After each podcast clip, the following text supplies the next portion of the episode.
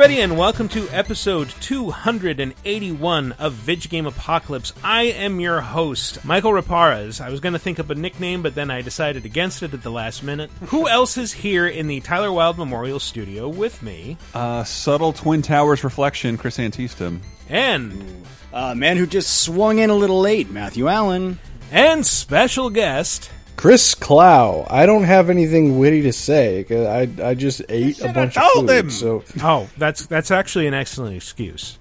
So I mean, I, I get far less creative when I'm full. I don't know about you guys. yeah, I, I I can't do any work after lunchtime. A little, little industry secret. Nobody gets anything done after 1 p.m. So, where might people know you from? My podcast is uh, Comics on Consoles, which deals pretty much exclusively with the topic of comics based video games. I'm a longtime comic book fan and a former retailer and kind of a commentator on matters of the masked man and woman and I kind of fold that into my love of gaming. So cuz it seemed like a topic that wasn't uh wasn't very well trodden upon in the podcast community so I was like hey I will uh, do that one That's pretty awesome. That also makes you a pretty good fit for this week's topic. Spider fan, Spider fan. Well, yeah, actually, because Wait, wait. Did you did you understand? It is the it is the 17th anniversary of 9/11. So, like our Mad King president, let's all fist pump in the air.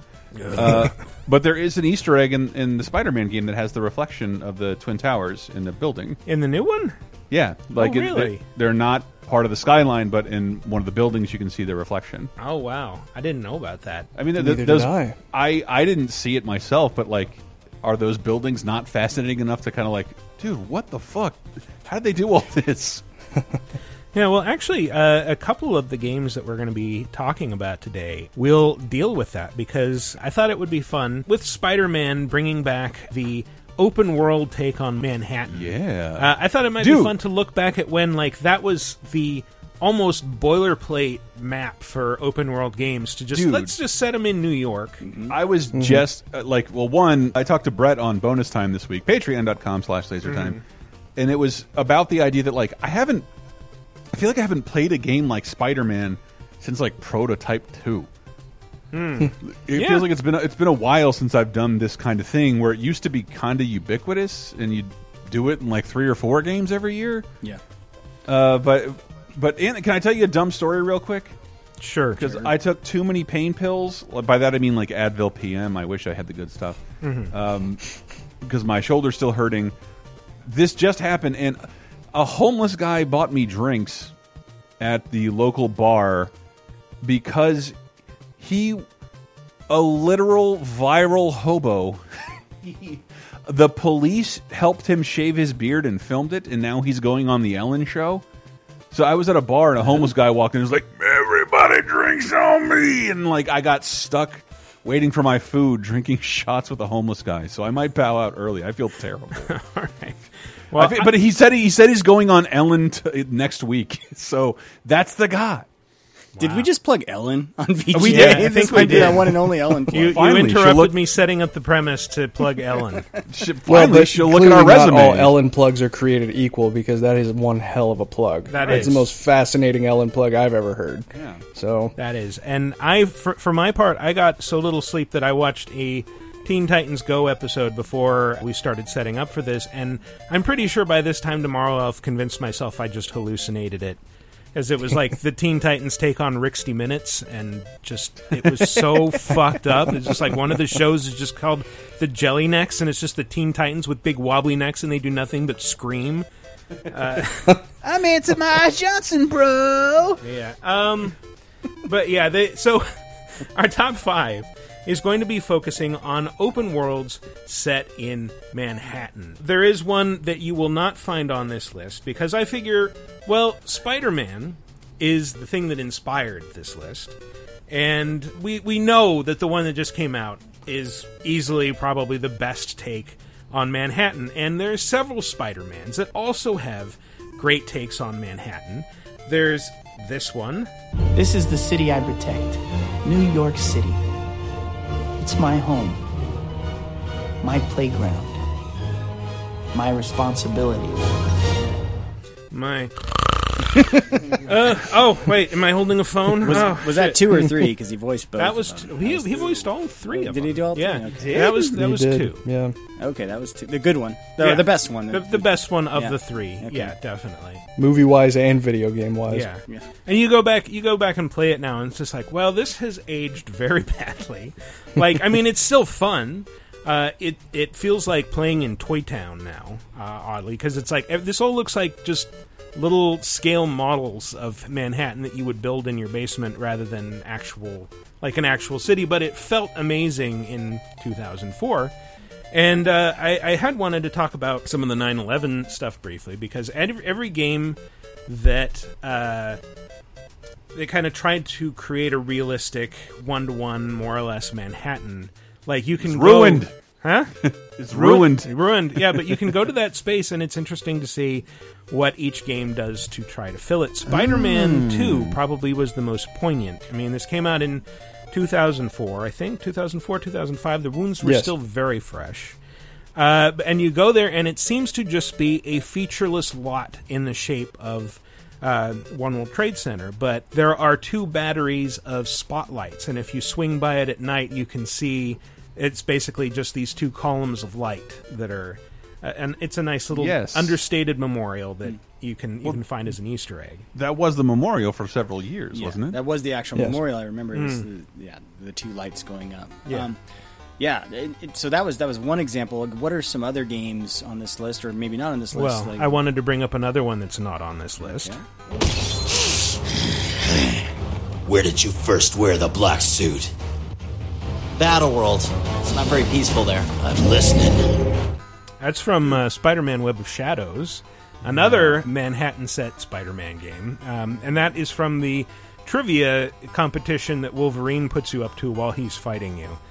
You have to you have to answer uh, Marvel trivia questions, and You being voiced by Yakko, apparently in that clip. is Yeah, what sounded yeah, like. probably. Battleworld. but that's another one. I, I think like the Oscorp Tower is just like where the the Twin Towers were in, in that version of Manhattan, but. Uh, yeah, I'm, I feel like I'm bringing this down.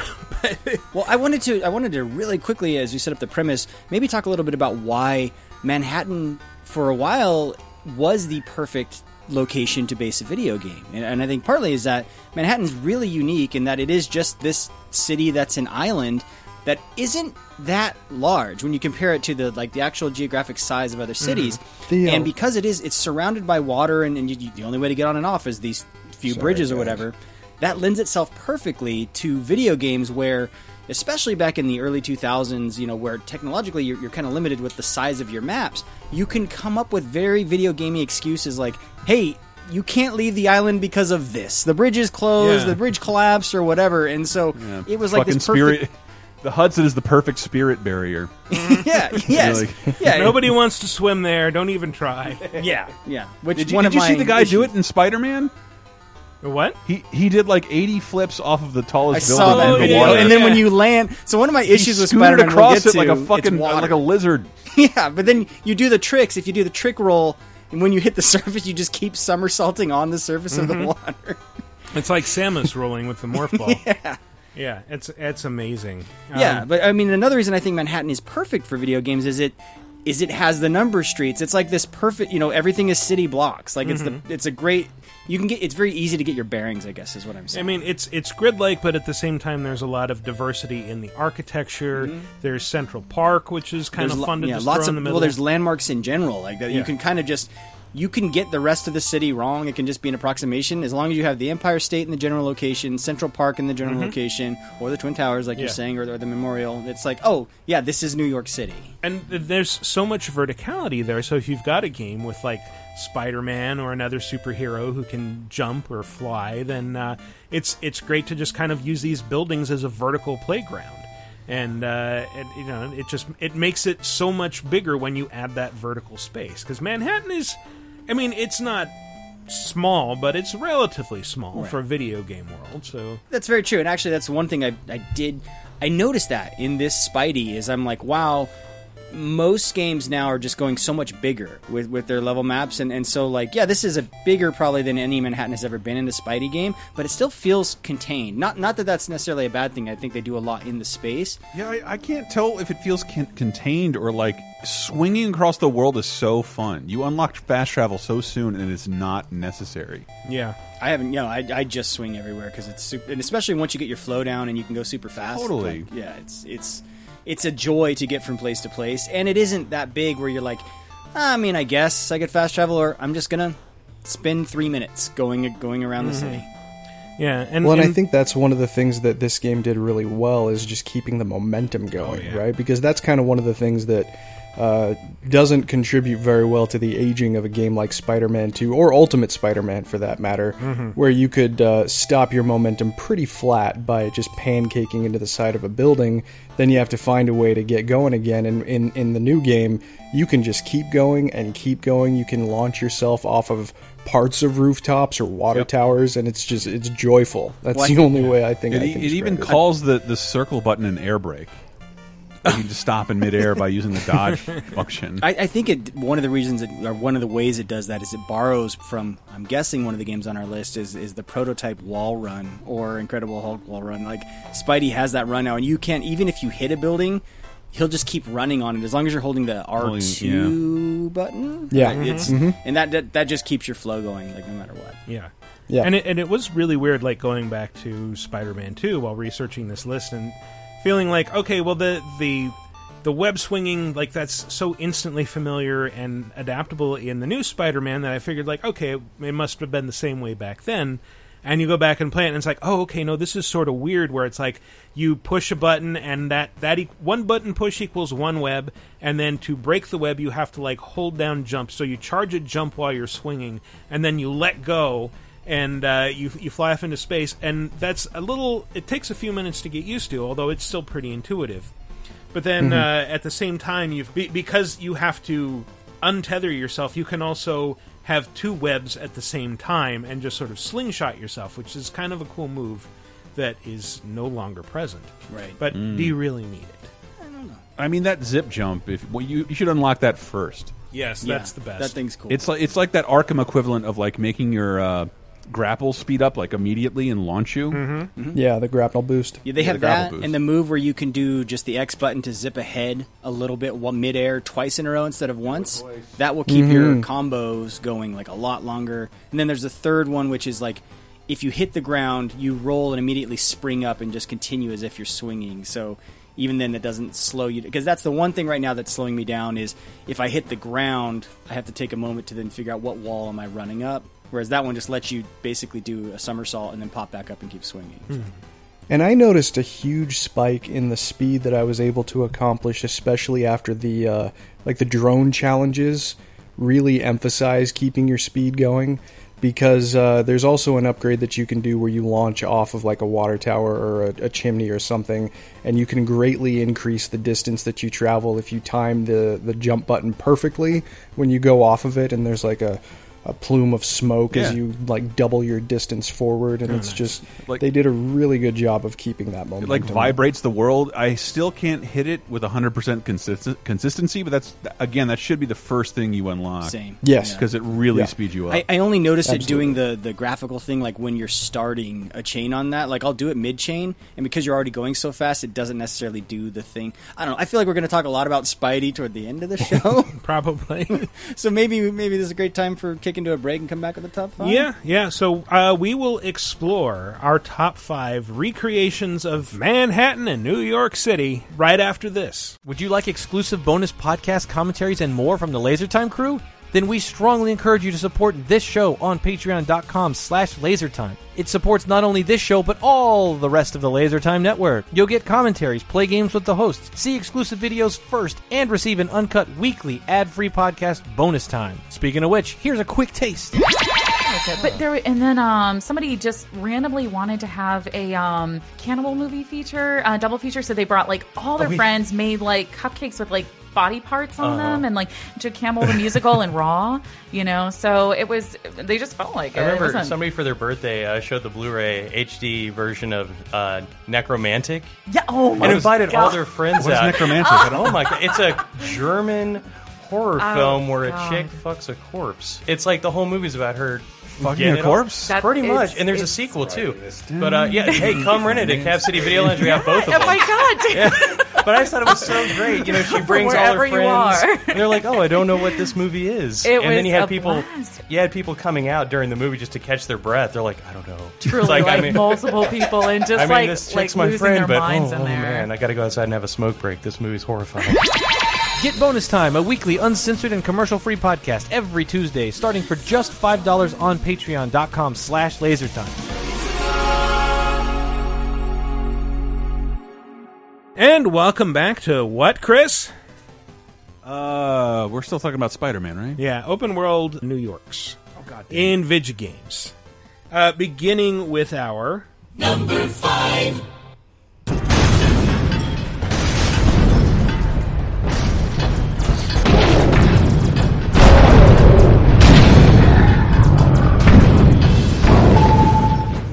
Right. The uh, the fidelity on that sound went way downhill somewhere, but uh, you can kind of hear the roars. But any guesses as to what this one might be? Does Does Chris have a guess? Because if I think we might have the same guess. Is that prototype? It is not. But but is it another Marvel character? It is. Oh, it's got to be uh, it's got to be Captain Incredible Hulk. Yes. That Uh, This is- Ultimate Destruction. No, actually, Ultimate Destruction. It was in a Manhattan-like city, but Right, For a okay. Full recreation of Manhattan. The, Sega movie Ed game. Norton one. Yep, it, it is very, very Ed Norton. I've gotten used to the brutality of the monster, but there are times when he surprises me by reaching out and helping someone in need. I both cherish and dread those moments, because as much as I want to take credit for his good deeds, I also have to take responsibility for his crimes. Yeah, see, it's not just uh, not I just do not miss him at all. No. It's not just Toby. Toby, Like, what is it with you. these like Toby really Maguire. excellent actors? You get them in the VGA or video game recording studio, and they immediately just talk like this. Yeah, just- They think deadpan, they're too good yeah. for the fucking medium. I guess it just makes me appreciate Troy Baker and Nolan North Yeah. that much more. Or Kevin Conroy and Mark Hamill. There you Fuck go. yes. Mm-hmm. yeah, you know, he doesn't have anything to act to. It's not like he and Tim Roth are in the same studio. Something attacked us in there, General. It was not a gorilla. If Banner knows what it was, I'm going to find him, I'm going to put my foot in his throat, and then I'm going to ask him. That was Banner. You're going to have to explain that statement, sir. So this is this is Sega's Incredible Hulk. But but very much patterned after Ultimate Destruction. Oh, 100%. Like, to the point where they, they straight up uh, lifted ideas and move sets. You, you can't do as many cool things. Like, I don't think you can uh, rip a car in half and turn it into Hulk hands. You can't surf on buses or on inflatable apes. um, but there is one very specific thing that you can do that is the reason this otherwise pretty mediocre game was included in this list and that is as the Hulk, you can smash buildings into rubble. You can To the ground. you can run around Manhattan and pound buildings until they just it's like it's like rampage. They just start shaking and then just flatten into the ground and leave a pile of rubble. But it, it still makes me laugh when I went to a, a demo at the Sega building that's now the Zynga building. Uh-huh. A sad statement. Uh, th- th- I was. You couldn't actually help but turn buildings to rubble because even like Yeah. a small like hip check, if you would like turn around and pick up a dime, like ooh Hulk, sorry, ooh Hulk, sorry, the whole built the whole town is coming down. Well, even if you don't mean to, like you're being shot at constantly, so the the constant barrage of weapons fire will do a lot to help bring down whatever building you happen to be standing next to.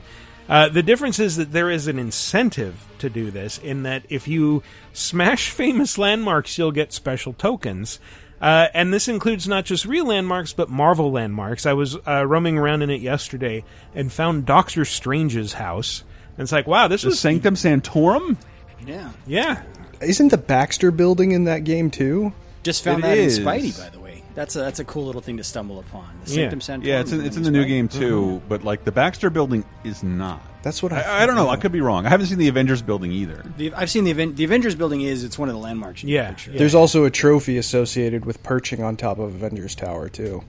Oh yeah, I think I got that. It should be called Temporary Movie Alliance. Yeah, they don't they don't have the Sentry Tower like they do in Web of Shadows, which is like on the southernmost tip of Manhattan. And really that that's just sort of baffling like why does one hero who works mostly alone need an office building? Exactly. Does he rent out the space for money or does he It's in his name. If you're a sentry, you need Yeah. to be in a tower, Michael. Oh, okay. Otherwise, you're just a guy on the ground. but it's totally an office building. Like, what do you need all this space for? Like, you have a support staff that constantly monitors things. What? well, so this is this is Sega's superhero game period where the only ones I really remember were this and Iron Man. Hmm. Yeah. and then they were they got the fuck out. And Iron Man Two, I think. Yeah. And then they, they Well, switched well, to mobile development with Yeah. Iron Man and 3. the the highest rated one was the Captain America. Game. Yes. Yes. Uh, issue number 10 of Comics on Consoles, my podcast, actually dealt with the Iron Man game. And, oh man, it Yuck. was just such a missed opportunity. And, uh, because th- really, those devs were talented guys. I think it was just Totally. a crunch on time because their resources were split between two concurrent projects. And Sega said, make us a 3D Golden Axe game. Also, make us a really good Iron Man game. And they're like, well, we need more money, we need more resources. And they just kind of went, time no, go. Uh, no, we used all that money to hire Ed Norton to deliver flat lines. Because yeah, the Iron Man games did not have Downey, or at least the first one. The fir- okay, so here's the weird part. The first game had Downey for about 25% of the entire experience. They was it hired like just lines from the movie? It was only cutscenes where he didn't have a helmet on his face. And every other time you hear Iron Man with his, with a helmet on, it was a voice actor named Stephen Stanton, who I hmm. think right now is probably most famous for voicing Grand Moff Tarkin in Star Wars Rebels. But he came away with like kind of a pale Downey imitation. But yeah, every other time that you don't see him uh, with uh, with a helmet on his face, that is actually Downey, but it accounts for maybe a quarter of all of the voice work for Iron Man. Yeah.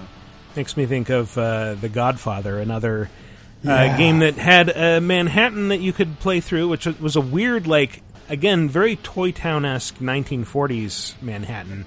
Uh, but but part of their claim to fame was like we got Marlon Brando to record his lines. Well, technically only because uh, we got him into a recording studio, but the lines were unusable, so it's a sound alike for like ninety nine percent of the game. I mean, our, our next episode of Laser Time deals with like anything Marlon Brando did after like 1977 was awful. Yeah, and, he was horrible just- to deal with. just to fuck And with he- people. Like if you read the Yeah. behind the scenes stuff about Island of Doctor Moreau, it's very clear. Like you Oh, were just man. unhappy with the director, and you were fucking with him relentlessly. Michael, that is exactly what we're talking about. Wait, yeah, I want you to paint my face white and find me the smallest person and dress him just like me. and Put him in every scene. Where does Superman and Superman 2, the Donner cut, fit into that thing, Chris? Uh, well, the the I think the Superman Returns used new brand Brando, like an unused Brando dialogue from the Donner recordings. It was so weird what they did because yes, they because they shot the original stuff with Brando on Black Velvet. So they basically just had a head, but the stuff in Superman Returns required him to say lines that I guess were only recorded, so they put a CG Yeah. mouth on him saying the lines that they needed him to say. So they like composited these images that they had from 78 along with separate disparate dialogue and meld Yeah. it was bizarre. I'm just imagining They're something great like people, Kal-El. They wish to be. just imagining something like those Rob Smigel bits on Conan. Uh, by the way, Chris, you have a name for the show. Brandon on Black Velvet is perfect for that theme. no, I swear, I swear to Christ, the show is about um, behind, the, like documentaries about the making of movies, and every time Marlon Brando is involved, it makes the best documentary and the worst. because he was weird. But was he as weird as good? Could did he, did they get full Liv Tyler in their game like the Incredible Hulk did? No, I think not. That's right. She was was in, in the Incredible Hulk. Yeah, as was William Hurt.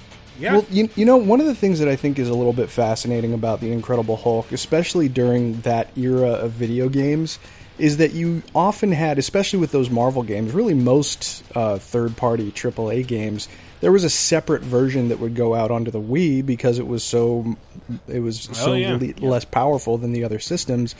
But the Hulk game, they actually ported the proper 360 PS3 version over to the Wii. Oh damn! And it works okay. I've played it. uh, It's, I mean, it's certainly not the preference. It's not the prettiest game, even on 360. No, its Um, draw so- distance is awful. If you go up to the top of those buildings, they just look like gray blocks in the distance. You can you can sort of imagine they probably designed it with the Wii version in mind, and then just upresed it, like Mhm. added on a few extra levels of detail. Sure. Little known fact: the Incredible Hulk is colorblind and incredibly nearsighted, and so that explains that draw distance. it's, it's all there in you the go. See, It's all in. And there. something that was also kind of interesting that I thought was actually a pretty good idea because really out of the there were only four games made for the Marvel Cinematic Universe. It was this, it was the two Iron Man games, and it was Captain America.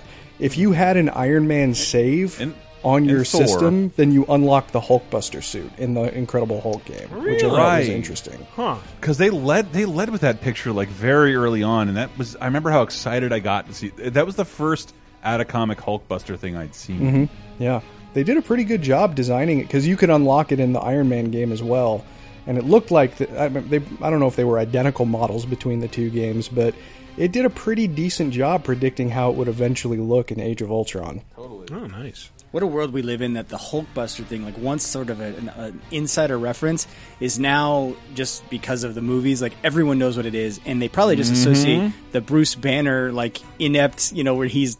But, Sorry to spoil this, but he's in the Hulkbuster suit for part of that movie. Ah, yeah, yeah. Mm-hmm. It's- there are some interesting bummer when I- theories about that. Yeah. When, Yes. I, when I talk to my when I talk to my friends' kids about Marvel, like ten years worth of movies have sort of caught them up to thirty years of me reading comics.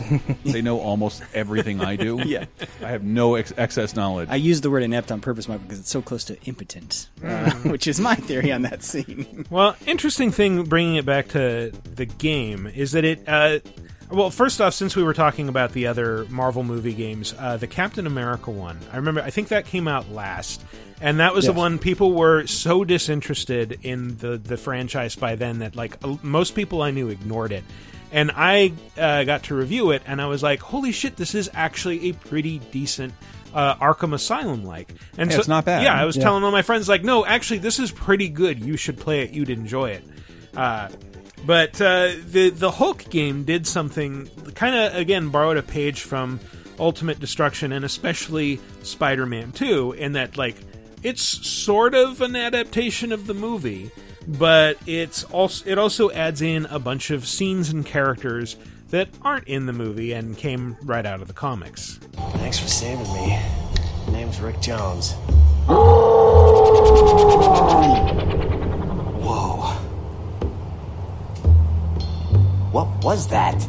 Are you okay? I've been better. I love that Rick Jones gets that really jazzy soundtrack theme music. Like, yeah, I'm a character like something out of LA 60s. Noir almost. Yeah. Kind of weird. Mhm. Well, you know, I think that, uh, and I, I hate to bring it back again, but Spider Man 2, I think, is one of the things, or maybe even the original Spider Man movie game, kind of pushed comic book games in that direction where, Mhm. you know, there was a time where all the publishers said, we have to have a game to go with this movie.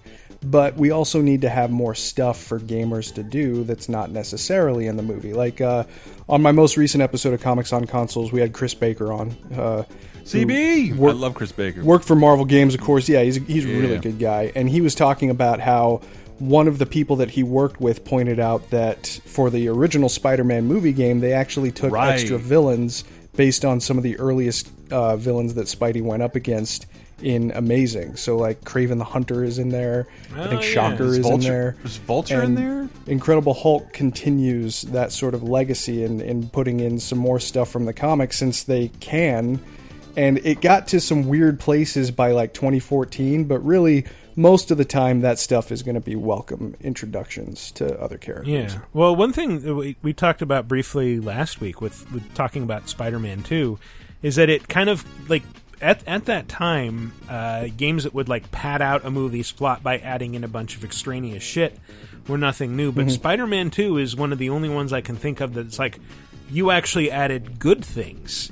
Uh, that are interesting and in many cases more interesting than the things that came out of the movie itself. Like, again, I, I always like to draw attention to the Mysterio boss fights, where Yes. like he keeps Yeah. uh, escalating and creating these bigger and bigger death traps until he suddenly starts to run out of money, and then it gets kind of cheesy and hokey to, until he's like robbing a convenience store, and you get that great moment where his health bar fills up like ten times, and you rub it, run up and take him down with one punch. And uh, and the Black Cat storyline that was in there, I thought was like a lot more compelling than the Mary Jane love story in that game. Yeah. So, Mhm. but yeah, um, but yeah, Hulk is is a is an interesting oddity. Uh, again, like the Spider-Man games, like this is not a game that you can, I think, buy online anywhere because it's it's out of print. The license is Right. expired. Um, You can't download it. You can buy old discs. Mhm. Yeah, so- Before you jump on Michael in the comments. well, yeah, you can, eBay you can links. buy old discs. Obviously, I, I ran into that recently. Like, uh, I was actually trying to buy Amazing Spider-Man two a while ago and was disappointed. Like, oh, it's not online anywhere. It's it's, only a couple years old, but I can't seem to buy a copy. And then like finally got one on eBay. It was like disc only, twenty five bucks. I'm like, fine. Wow. Even though I know li- it's a bad game, I want to I want to try it. those licenses seem to come and go really quickly because not too Mhm. long ago, Activision re-released new gen ports of both of the Ultimate Dude. Alliance games, along with the Okay. Deadpool game, and that was like maybe two years ago, and they're already off of the stores. You can't buy them electronically Like, anymore either. I think that was Oh, you know, really? little Business Insider. That was them saying this license is expiring. We got to make as much money on this thing as Well, while so we can. here's the weird part: the, on the 360 store, those games were available, and then they went away. And then with the resurgence of the license with the remasters, they came available again on the 360 store, and then they went away again. It's like if they show up again, you should snatch them up because I actually h- had something like that.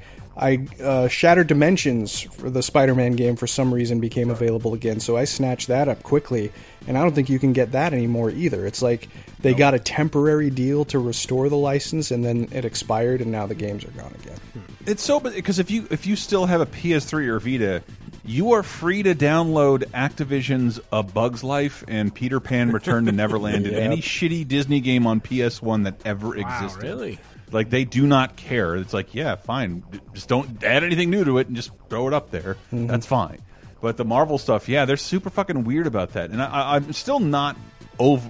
I'm not over it. Marvel was clearly not happy with the Sega agreement, and just after that, just had a fucking scorched earth policy with games based on its films, and have left left us in the lurch for ten fucking years. It's a, it's a, it bothers the hell out of me. I forgot about Thor: God of Thunder, and Oh, yeah. honestly, I would have a scorched earth policy myself if I had That- to play that The, damn the thing. DS again. one That might be the worst one. Pretty good though. Yeah, the D- no, the, yeah. the DS one, yeah. But but the, the the Wii and PS was it Wii and P, 360? Yeah, like that shit. Like it's very strange because Thor, even with Chris Hemsworth, looks like the most generic video game of all time. Yeah. Yep. Fight ice creatures. Wow. A lot. Yeah, I remember you you streamed that at one point. It was awful. Uh, yeah, we streamed all of them uh, uh, for the second Avengers movie, and, and so we have video proof that Captain America Super Soldier holds up the best. Although the, Le- uh, the Lego Marvel superheroes games are pretty decent as Yeah. Lego games Yes, go. if- if you're Babby. Yeah. And or the father to a baby. And I want to say one last thing about this, and I promise this is the last thing I'll say both about Hulk and 9 11 stuff in general. Uh, this is the only recreation of Manhattan that I'm aware of that actually reflected what the World Trade Center space looked like at the time of its release, which was like you go there and it's just this giant excavated pit. Hmm. Uh, and you can you can jump down in it and beat up robots on hallowed ground, uh, which feels very very horrible but yeah, it's uh, it's a it's a strange strange experience and, and weird that they decided to put that there. But on that wonderful note, Number four. I suspect New York will prosper under your watch, Master Cormac. You can do great things for this city and its citizens. After all, a man needs purpose. oh, any guesses as to what this is? Uh, Hudson's Adventure Island. Uh, well, you're close. It does involve the Hudson in some form. Maybe if uh, if I throw in an action scene. Here he is! Catch that hooligan!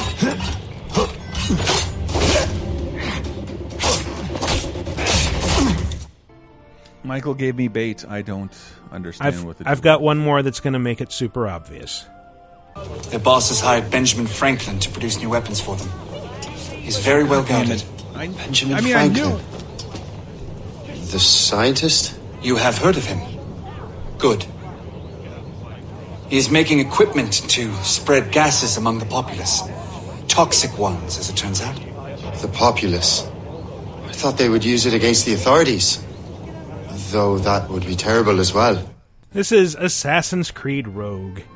New York actually appeared as a city in both Assassin's Creed 3 and Assassin's Creed Rogue. Rogue took place a bit earlier, so it was kind of a more complete city because by the time Assassin's Creed 3 rolls around, half the city's burned down in the Great Fire of, I think, 1776.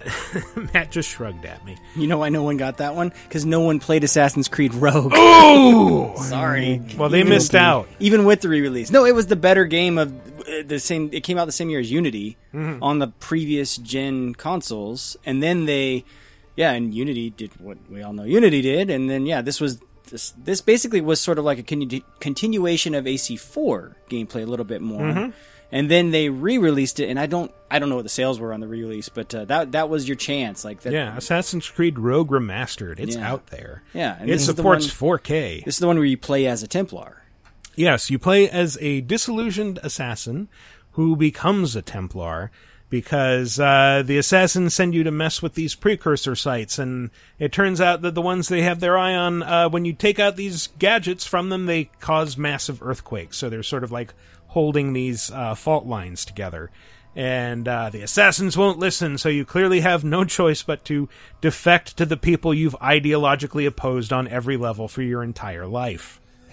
Um, but yeah, this, this is an interesting take on like a you know colonial era New York with uh, not so much skyscrapers and taxis, but like lots of clapboard buildings and things that you can rebuild and big open fields, but still plenty of opportunities for climbing around on cool architecture. Um, am I seriously the only one who's played this? I'm sorry. Yeah, I think it's your job, right? We talked Uh, about maybe three, but uh, I think the thing with three is that New York is just one of the locations Mhm. because well, three. in this, it's one of the locations as well. It's just the only real urban location. Yeah. Uh, because there, there's New York, and then there's like the River Valley, which is based loosely on something around that region, uh, kind of a, a wilderness that's centered around a river, and then you can just sail into uh, the Arctic and blow up icebergs with a fire cannon, which is kind of awesome because they usually have uh, cool items inside. Yeah, I you know I think I'm when it comes to Assassin's Creed, I have only played one and three, Mm. uh, but I have them all. It's weird. It's like I know that these are games that I can really get into, but I just haven't gotten around to them yet. But when it comes to three. I mean, it was great being able to, to walk around the revolutionary era New York City, but yeah, it wasn't a it wasn't a particularly big location in that game. But the command of uh, I felt like it had a pretty good command of scale, even though it was a relatively limited location. And I find that era of American history fascinating, anyways. So Mhm. that was why I skipped over the Ezio trilogy before. But I'll I'll I'll double back to it. Two at some point. Brotherhood, Four, and Origins are, I think, objectively the best.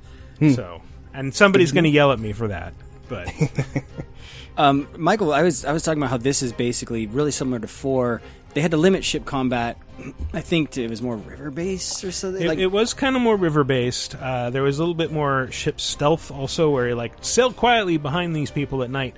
But then you get down into the the Arctic Ocean, and it's this big open environment. Uh, you have more guns. Actually, you had a, a puckle gun, which was like it's like a proto machine gun, hundreds of years before those actually came into existence. And it's like in the real world, it only exists as a design on paper, but like you actually have the only prototype, and you mount it on your ship, and you can just blast it away at other ships. Yeah, I was going to ask about the other There's new other new stuff like the oil slick on the ship Mhm. combat, so Yeah. you can you can just do more. Which which is weird because for Origins they they have ship combat again, but it seems very similar to what I remember from AC4. Like they didn't necessarily keep a lot of the new systems. Yeah, in, in Origins and, and to a certain degree Odyssey, it feels a lot like AC4 uh, with arrows and javelins instead of cannons. And I mean, there there's kind of different rhythms to using the new weapons, and uh, you you get used to it, and you realize like, oh, okay, you have this thing where you can add a fire brazier to your ship, and if you shoot enough fire arrows at the other ship, then you can get it get them to a point where they're completely incapacitated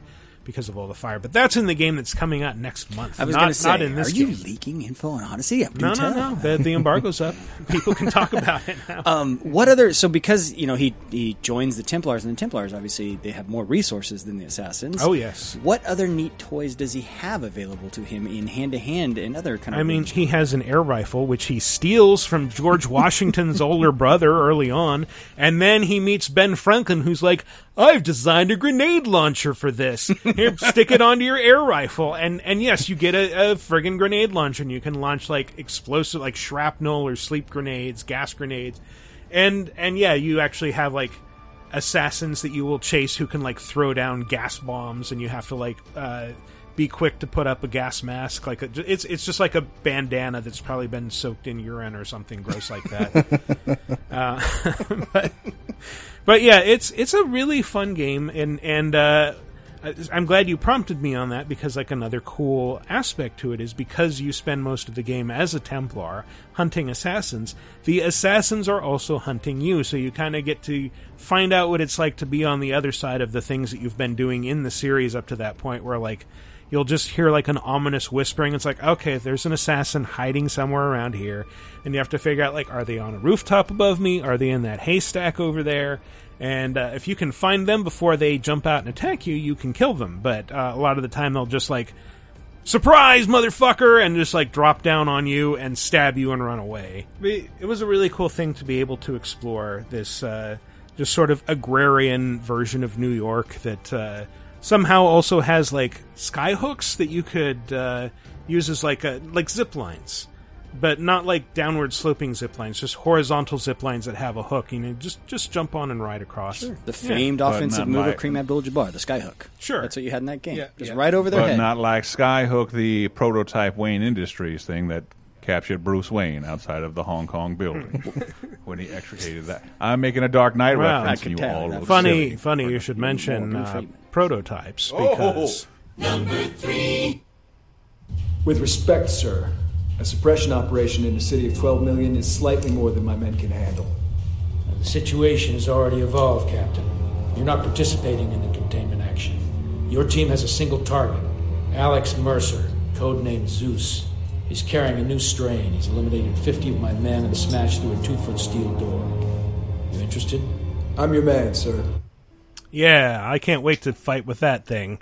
Um, you guys know what this is, right? Hell yeah, I've worked Yes. on this game. Oh, that's right. Yeah, this was so. I was at Vivendi when this was. This is prototype, by this the way. Yeah, the prototype. Um, so this was developed by Radical Entertainment, the same people that did Incredible Hulk: Ultimate Destruction, which is why the game Mhm. basically plays just like Ultimate Destruction. And also Scarface. Yeah, yeah, uh, that's right. Um, and so this was at the time owned by Vivendi, and when the Activision acquisition of Vivendi, where basically Vivendi parent bought Activision with Vivendi Games stock, this was, I think, the sole game that came o- that was like in production that came over that Activision did choose to release. Other than, I mean, they kept the rights to uh, Spyro, and then they eventually did the Spyro Skylander stuff, and then they kept the rights to Crash, which, as we all know now, they just did the, the Crash stuff.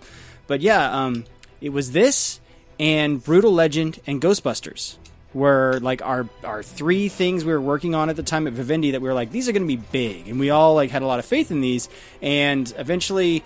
I want to say Atari ended up publishing Ghostbusters. Mhm. Uh, Brutal Legend went to EA. Yep. EA, right? Um, Yep. there, after some The- lawsuit issues with Activision about who actually owned what. Or One, one or the other at one point had wanted to turn it into a, either a Guitar Hero or Rock Band game. Right. Yes.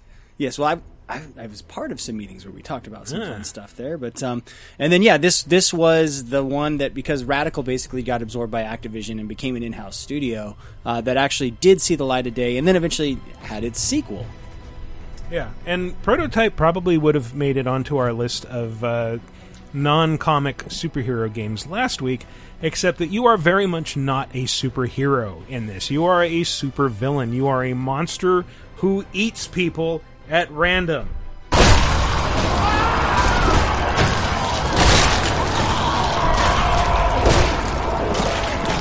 And I, I love uh, it's it's one of the things I like about this game a lot. Uh, if you need to let off some rage, it can feel pretty fun to just like equip the whip thing and just jump into a crowd and start button mashing and see like pieces of people flying all over the place. Yeah, wasn't that how you healed yourself? Is you basically Yes, sucked you up ate people, people, and that healed Yeah, you. but, but like you did it as you ran, so it was hard. yeah, you didn't. Yeah, it wasn't with your mouth. You just absorbed You, you just grab someone and then like throw them into the air and grab them with like a tentacle and yeah the the way that you, it it happened was so weird. It's just like that they would be sort of dissolved into pieces that would float around your body and disappear. It's actually the way I think like actual amoeba and stuff work when they absorb Mhm. something. But I think Chris was it on 30 2010 a few weeks back you were talking about the blob.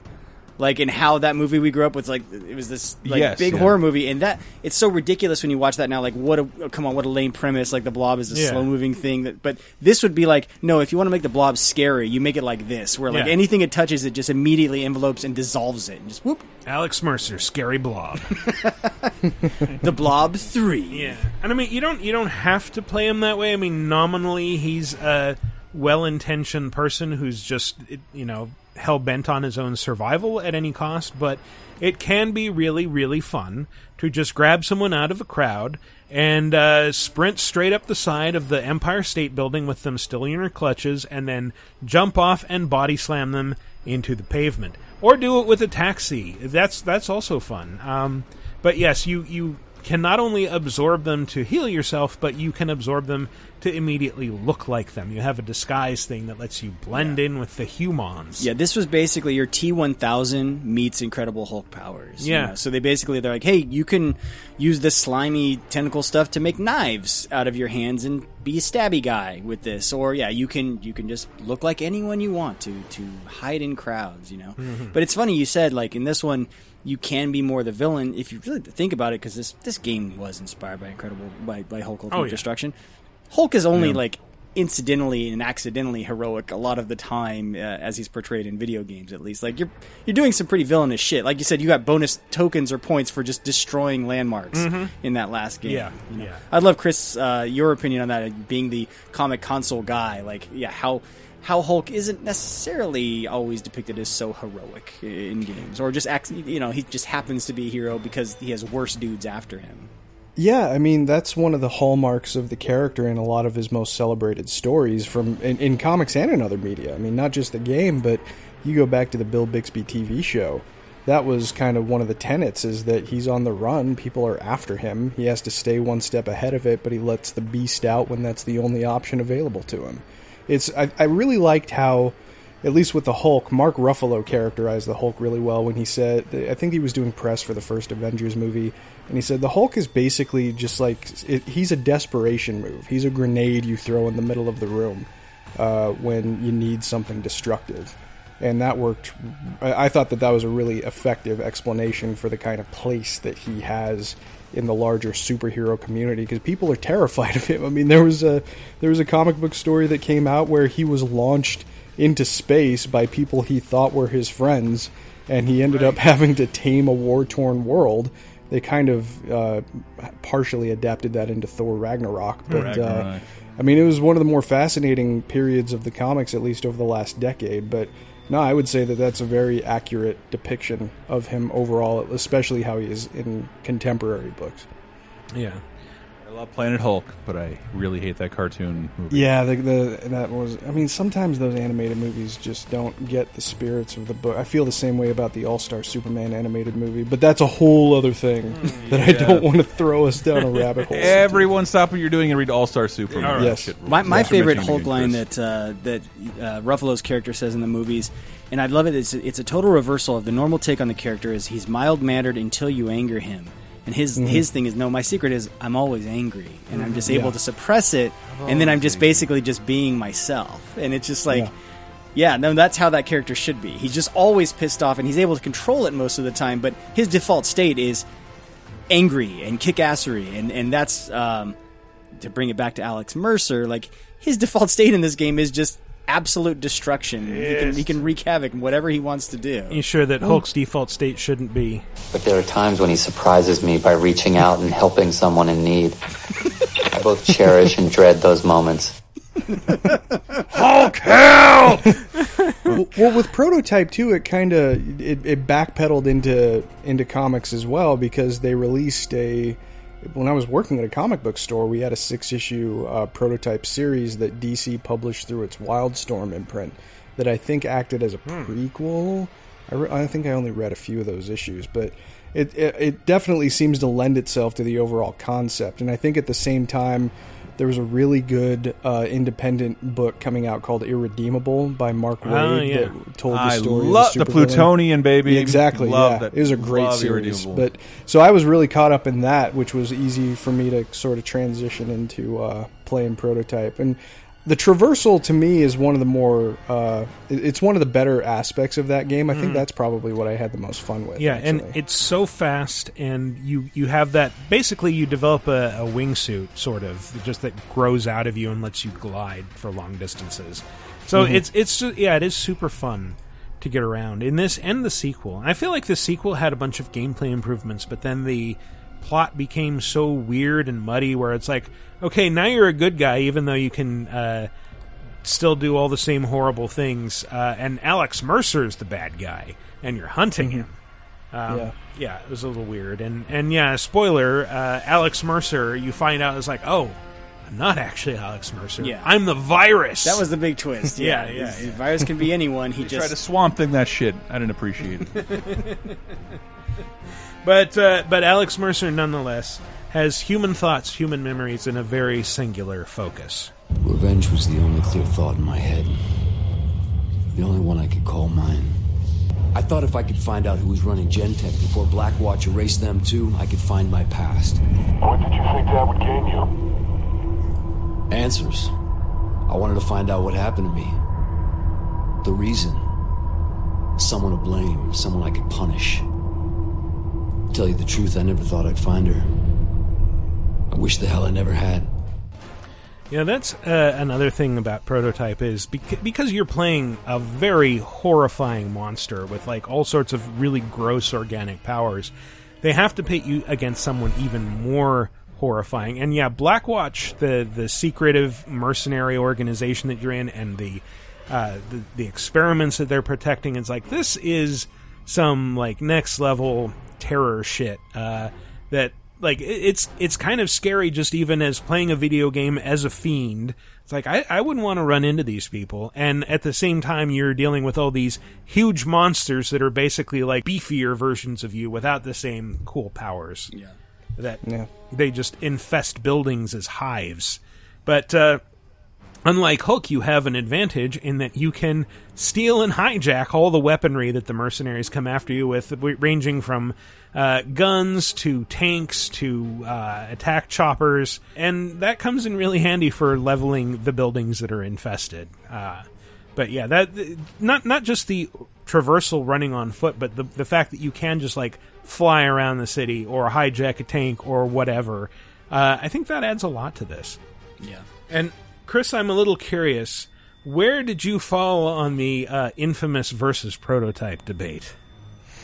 Oh well, prototype because well, Infamous had a better story, but prototype was an instantly accessible game where you could, I don't know, like it was like a better Spider-Man game from Activision. I actually meant Chris Close. Yeah, not not you, usual Chris.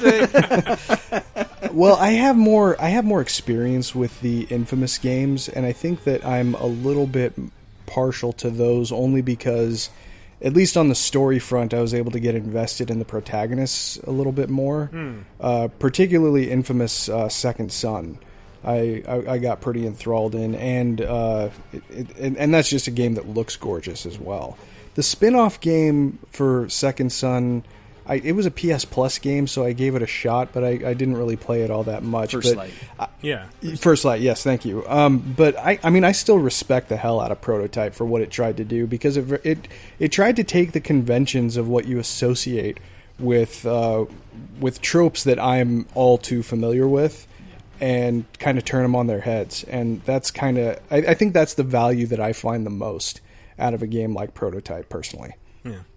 And I, I definitely like that was such a weird thing. Like I felt like you were either invested in one or the other. And I was Mm-hmm. definitely on the prototype side of things, and then I kept seeing people like saying prototype's garbage, Infamous is amazing. Like really, really? Yeah, I don't know, I don't know I don't get it. And but like Brad Shoemaker of Giant Bomb was one of those, and we had him on our old podcast to to talk about it. And I don't know if that was actually a productive conversation, but it was an interesting one.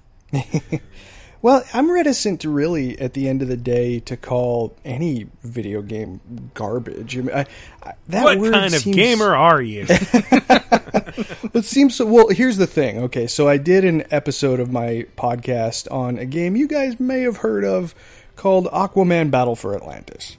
Uh, the which TDK game? It is not regarded as good on really by really any objective measure. But I looked a little bit deeper at the story behind the making of it, and I just my heart bled for the people who had to put the thing together. And I look at it more as like this tragic product of a terrible situation as opposed to just, well, I'm going to take a, another shit on this game like everybody else is. So, Yeah. I mean, it's it seems really it, it lacks empathy to call the work of potentially hundreds of people garbage, especially if they had the time, the resources, the energy, and the love to actually put all they can into it. That's a fair so. point. I guess, yeah. I mean, I've been called names for for refusing to do that, but that's okay. That's fine. Chrissy Pissy. I know. I know it all too well, brother. Chris Let's, has uh, heard them all. uh, mostly just that one. Uh, yeah, I, I'd never, I'd never call either game garbage. Uh, I, I do feel like, uh, I, I just felt like Prototype was the more fun game at the time, and I feel like since then they kind of went in opposite directions. Where like Infamous got steadily better, and Prototype just, yeah, okay, this is better in some ways, worse in others, and then it just stopped. Yeah, I, I think at the time I would have said Infamous was the better game, but now having you know when you go back, I think Prototype might age a little better because of the trans, uh, like the traversal of getting Yeah. around the city. Like I played it last night; it's still immediately fun. Yeah, whereas Infamous, that's my one complaint was just like it took forever to get enough powers where you could actually get anywhere in, in you know quickly, Mhm. uh, and then they they figured that out with later games. You know, they, especially like that one the the vampire standalone expansion I was telling you about where they were like straight up you can fly Yeah. at this point. Whereas Prototype was Well- always like super fun to get around the city, and I think for me, it's a lot more to go back. It's a lot more approachable. At that point. And Both the original and the sequel ended up getting ports to current gen, didn't they? Yes. Yes. Yeah, they they got remastered ports, which are still rather expensive. I was just about to say they're usually like forty dollars. you can you can get them both Oh, for like fifty. Yeah. You can get them individually. I think one is forty and the other is thirty. It's like ludicrous. It's so Yeah. uh, way too much. That's bizarre. Um, but I, I, they- it occurred to me playing it. It's like this. This could work as like a vampire sim. Actually, if you like, just tone down some of the grossness of the abilities. Like, yeah, I could totally see I'm sprinting through the city and grabbing people and feeding on them and turning Yeah. into them and sucking their ass out in front of the mayor. Beautiful. Well, I know that uh, the first game it got reasonably well reviewed, but how did it perform sales wise? It was fine. I I mean, it, the thing is, it's Activision, right? So at the time, Yeah. Yeah. this is the, the house that Call of Duty and, and Guitar Hero and stuff built. So for them, even like a, a what most people would say, I'll take that success. Like they're like, well, we're going to spend our time elsewhere, which is probably why you haven't seen a prototype three. Is you know, I see. Hmm. Yeah. Anyway, uh, unless anyone has anything else to say about Prototype before we move on. It was really fun to work on. Yes. I liked it. I'm sure it was. It, it was really fun to play. Uh, but let's move on to. Number two. You know the situation. It's too late for these people here. They're dead, every one of them. But it's not too late for us. If we do what we gotta do, might not be too late for the rest of the country. So go to work.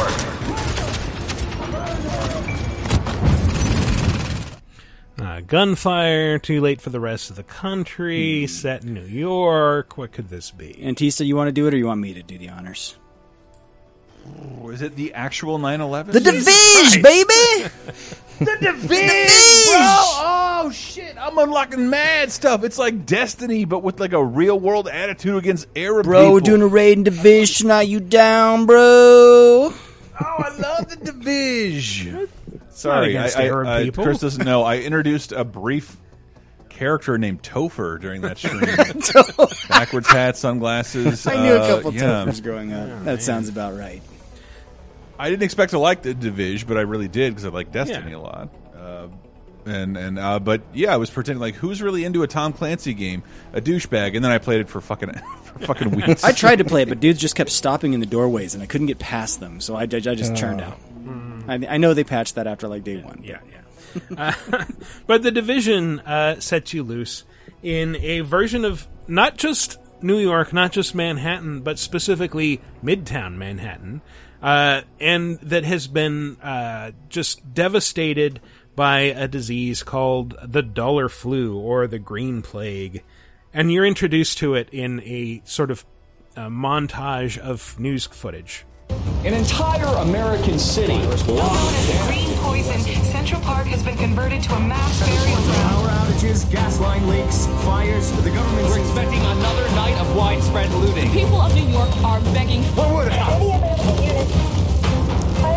First responders are either dead No resources available.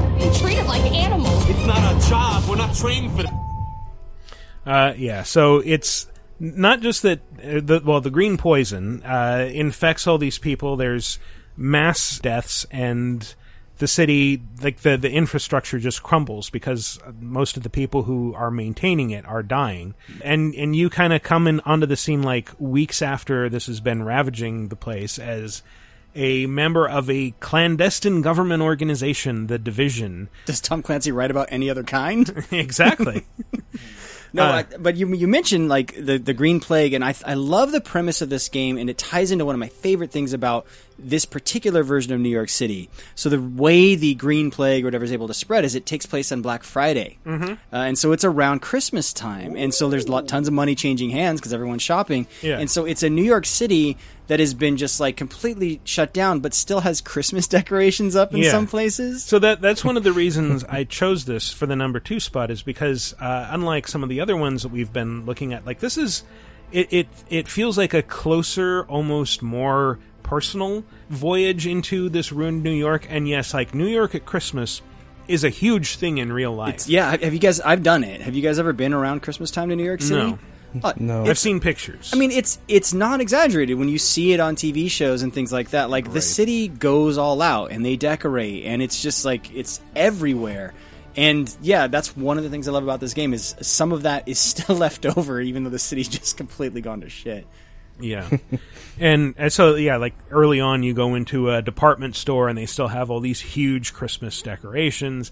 Uh, it's snowing outside, but uh, yeah, it, it just it really does kind of feel like oh, I'm I'm, I'm kind of in depth exploring this city that I've literally run roughshod over in countless other games.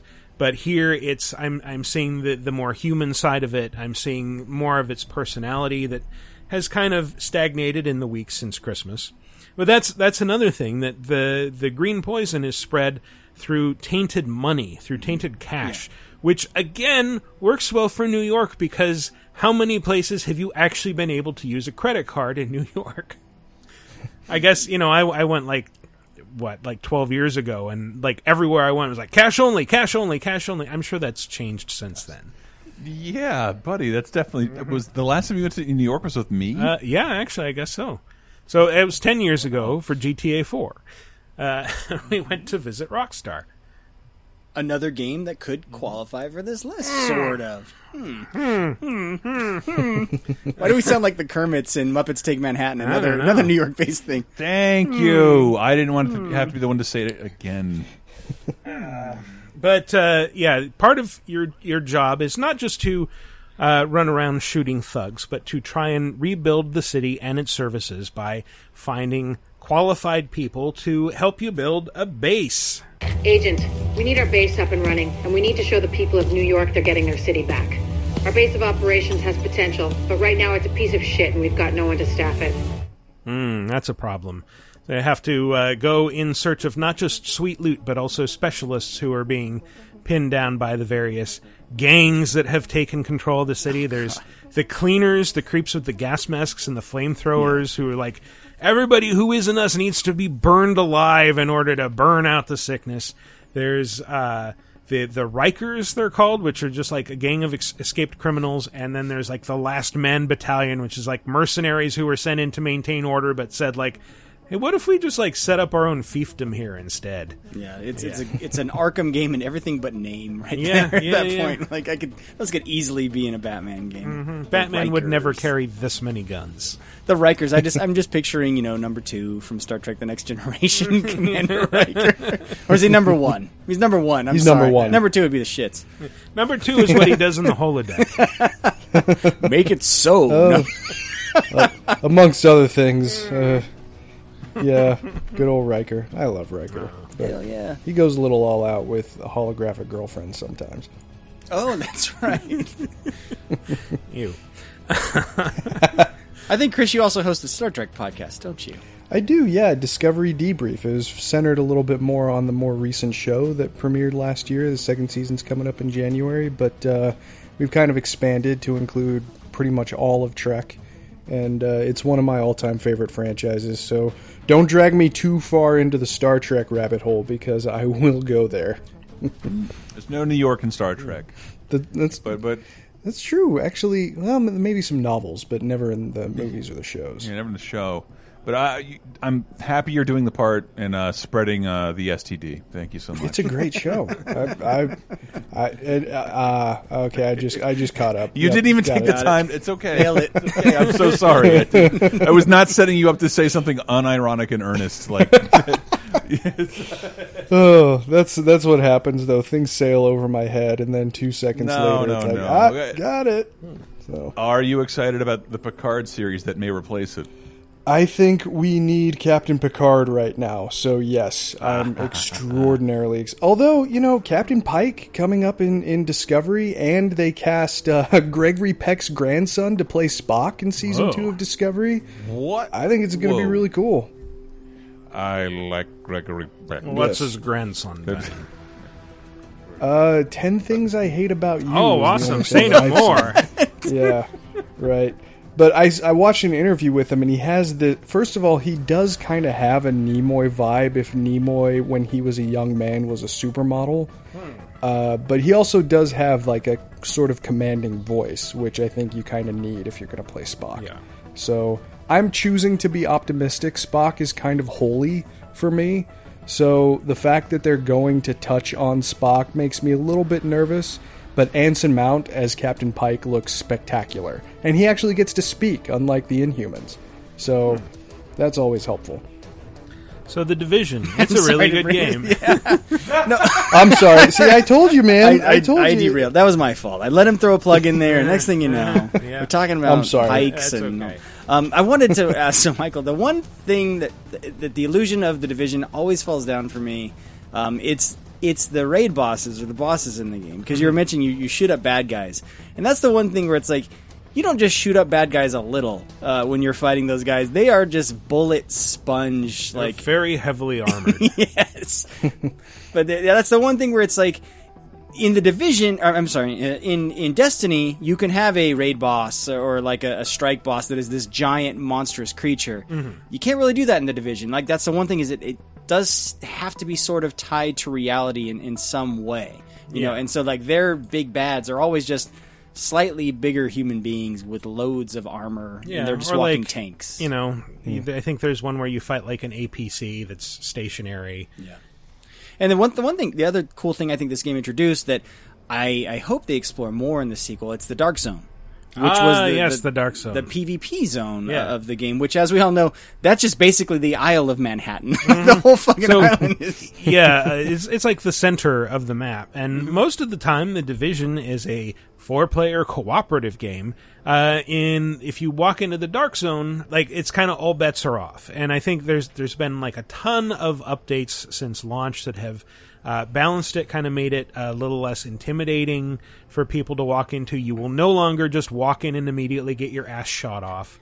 Uh, it, it, it like there there's a lot of uh, you know cool incentives to explore it and uh, neat loot that you won't find elsewhere. And yes, there's a co- definite competitive aspect. Like, should you uh, ally with other players and all you all try to get out with some loot, or should you try to kill them and get all the loot? It might make it the most realistic New York game on our list because you can actually get mugged in this game. Mhm, yes, by other agents who are supposed to be your allies. Look, we're wearing the same hat, guy. Come on.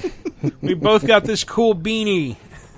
That's right. Yeah. Anyway, let's move on to one I know that at least three of you have probably played. LCPD, everybody down! Pain on a whole level.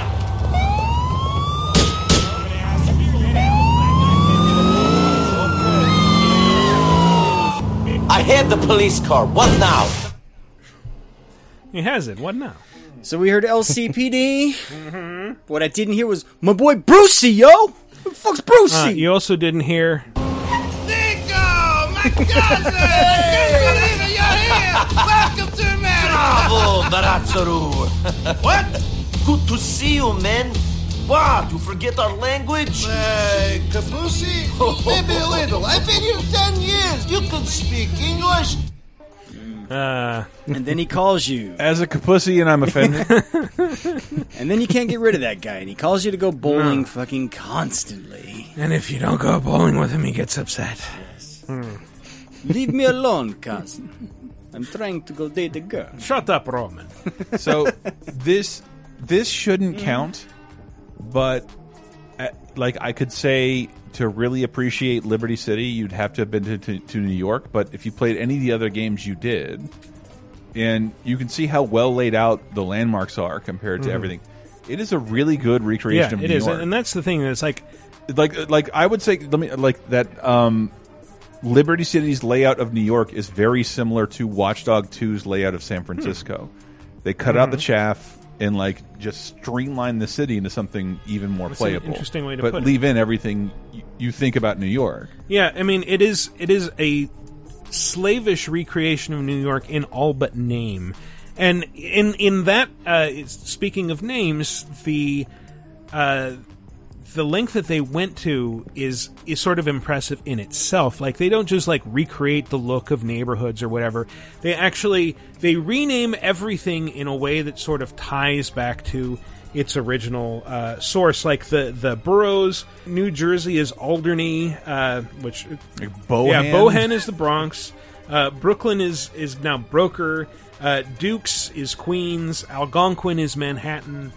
Whereas the other games on this list are pretty much confined to Manhattan or parts of it. Uh, this is like the entire New York metro area, again, including a chunk of New Jersey. So good on them for attempting Really that. And uh, and like I remember like when they were first showing it to us, like they were really proud of like, yeah, you know Dumbo in New York. I'm like, no, but tell me anyway. And it's it's like uh, it's an area of Brooklyn, but it's like we have Boabo, which is yeah. Oh yeah, yeah, yeah. I, I was just Yeah. there. Yeah, and Algonquin is is the Native American peoples in that area, which Hmm. is what. Yeah, so Yeah.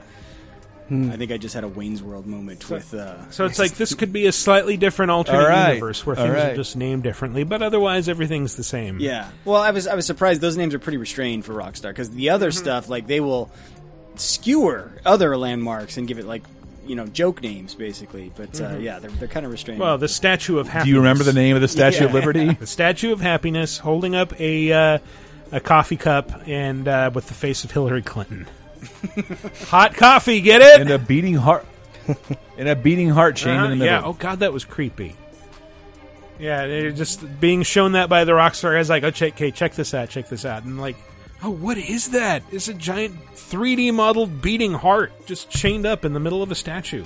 But I, I've been in New York, and there are nowhere near as many twat cafes. Yeah, that's a little, or or cabarets for that matter. Like, really? Okay, We're gonna go to a comedy club, see Ricky Gervais is not allowed to perform at any of those clubs. but Katt The Williams thing- might be. Yeah, I have to admit. So I, I, you know, I played for. I don't think I beat the four main campaign, um, but I did play the DLC, and that's where I think I, I, I spent a lot more time. Was the, was the Lost and the Damned, and then the Ballad of Gay Tony. One nightclub catering to the rich, mindless crowd in a city where the rich, mindless crowd is suddenly poor and mindless.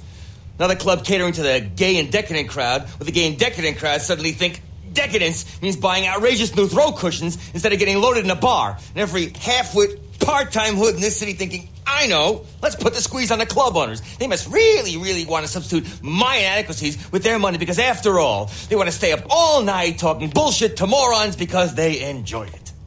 I love gay Tony so much. Tony Prince. He's he's like if Dr. Venture was a club owner. Uh, and was on a lot more cocaine. Yes, but he's he's back in GTA Five uh, in in GTA Online, and I kind of want to play it just to play that expansion. You don't want to play GTA Online or GT Online. Uh, yeah, I don't know. It's it's it's challenging. Well, it's funny that you mentioned spending more time in the DLC because to me, one of the more enthralling aspects of this game, I mean, beyond its impeccable design, of course, was its story. Uh, it seemed like maybe it was just me, but it seemed like it hit quite at the right time because it came out. What was it like five or six months after the Dark Knight hit theaters? Mhm. So I was very much in that mindset, uh, and this story was a bit of a darker departure compared to other GTA Oh, games, yeah. and I actually really appreciated that part about it. But I mean, that's of course kind of independent of the uh, the open world aspects, which it did extraordinarily well. But I haven't actually revisited this game since it came out. Maybe I should go back and do that. Yeah, it's it's one of those things that I think I appreciate more in retrospect because when GTA 4 came out, I, I was like fresh off the high of San Andreas. And it was like, Mm. I, I, I want more of this. I want more crazy. I want like another rise to power. I'm giving more and more and more stuff, and it just gets bigger and bigger and cooler. And then like you play this, and it's like, look, this is actually fairly down to earth. They described it at the time as it's not rags to riches, it's rags to slightly better rags. And at that, Yeah. I would actually say it's rags to slightly better rags, and then you lose those rags, and you're going back to worse rags than you started with. Uh, yeah, but It it kind of mirrors the uh, at least in the beginning, and it certainly doesn't get to the same heights as Tony Montana's story. Oh, no. But uh, the idea of you know coming to pursue the American dream before things take a darker turn. There's there's a lot of people that that can speak to, and I think GTA 4 very much took advantage of that. Yeah, well, it's what Hunter Thompson might have referred to as a savage indictment of the American dream. Uh, Yeah, yeah. In that uh, it it really is. It's this foreigner who's coming to America. Like he has a really sketchy past where he's done horrible things, and uh, he wants to escape it and start over. And it's like, well, actually, we just want you for the horrible things you can do. That's that's what you're good at in America too. And uh, so he's just like stuck in this very bleak cycle of violence that he it feels powerless to escape, even though he probably isn't. And that's how the city really comes into play as its own character Mhm.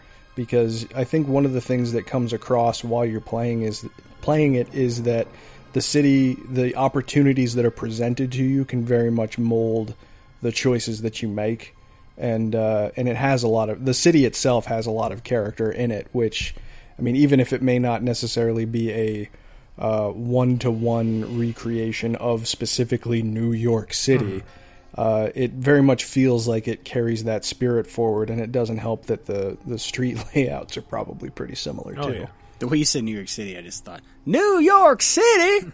Get a rope. Get a rope. That was a salsa commercial from the '80s, folks. I'm Yep. old. That invoked Pace lynchings. sauce. Uh, Pace Picante. That's right. Made in New Jersey.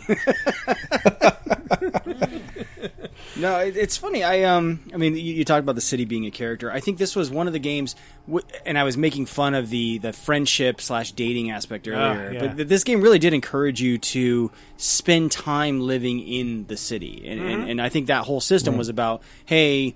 Go out here and, and don't just you know go on your crime sprees or you know spawn tanks and blow thing blow shit up. Uh, this was very much like you're just gonna go to the pier and spend time with someone, or you're gonna go out to a restaurant, or you're, or you're gonna go bowling. You're gonna or go on a date, and it's Yeah, not gonna yeah. end with like a weird sex minigame. Well, and I mean, it, I feel like this game really established that as co- sort of a centerpiece of Rockstar games. At least going, I, I have personally not played GTA Five, but this spirit of the location being a character unto itself seemed very present in Red Dead. Yeah. and even though it was a separate team, it seemed very present in LA Noire. And if it doesn't quite meet that threshold in future games, it's going to be disappointing because that's one of the coolest things to explore when you pick up one of these. I can say it, it definitely plays into GTA Five very heavily. It's a it's a Mhm. very accurate uh, recreation of LA. I think like and and somebody remarked on like LA, depending on where you are, is like an incredibly ugly city.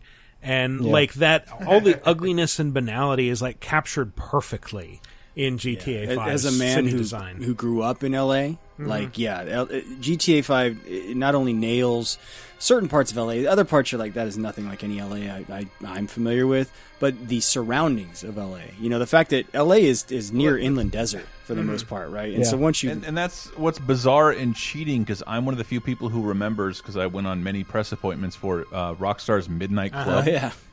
And and ev- every other game they make a fictional city, but they recreated L.A. and uh, Midnight Club. Yes, they oh did. right, yeah, it was just LA. So That's right. Midnight Club Los Angeles. I mean, it was like exact. It was like disturbingly L.A. At, Mm. at the time, but uh, but yeah, it should have been easy for them to like take some of that design and just like yeah, let's just come up with our own fucking names and recreate this whole Yeah, city as our own. I will say this Vinewood, though, baby.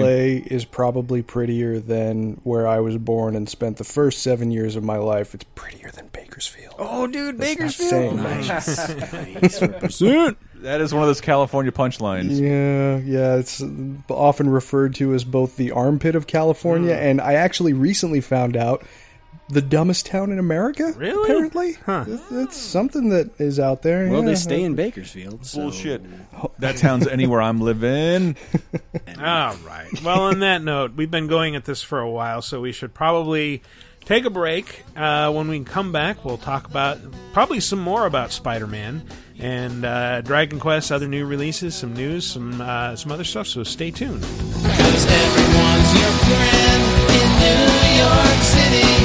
Everyone's your friend in New York City, and everything looks beautiful when you're young and pretty. The streets are paved with diamonds, and there's just so much to see. But the best thing about New York City is you and me.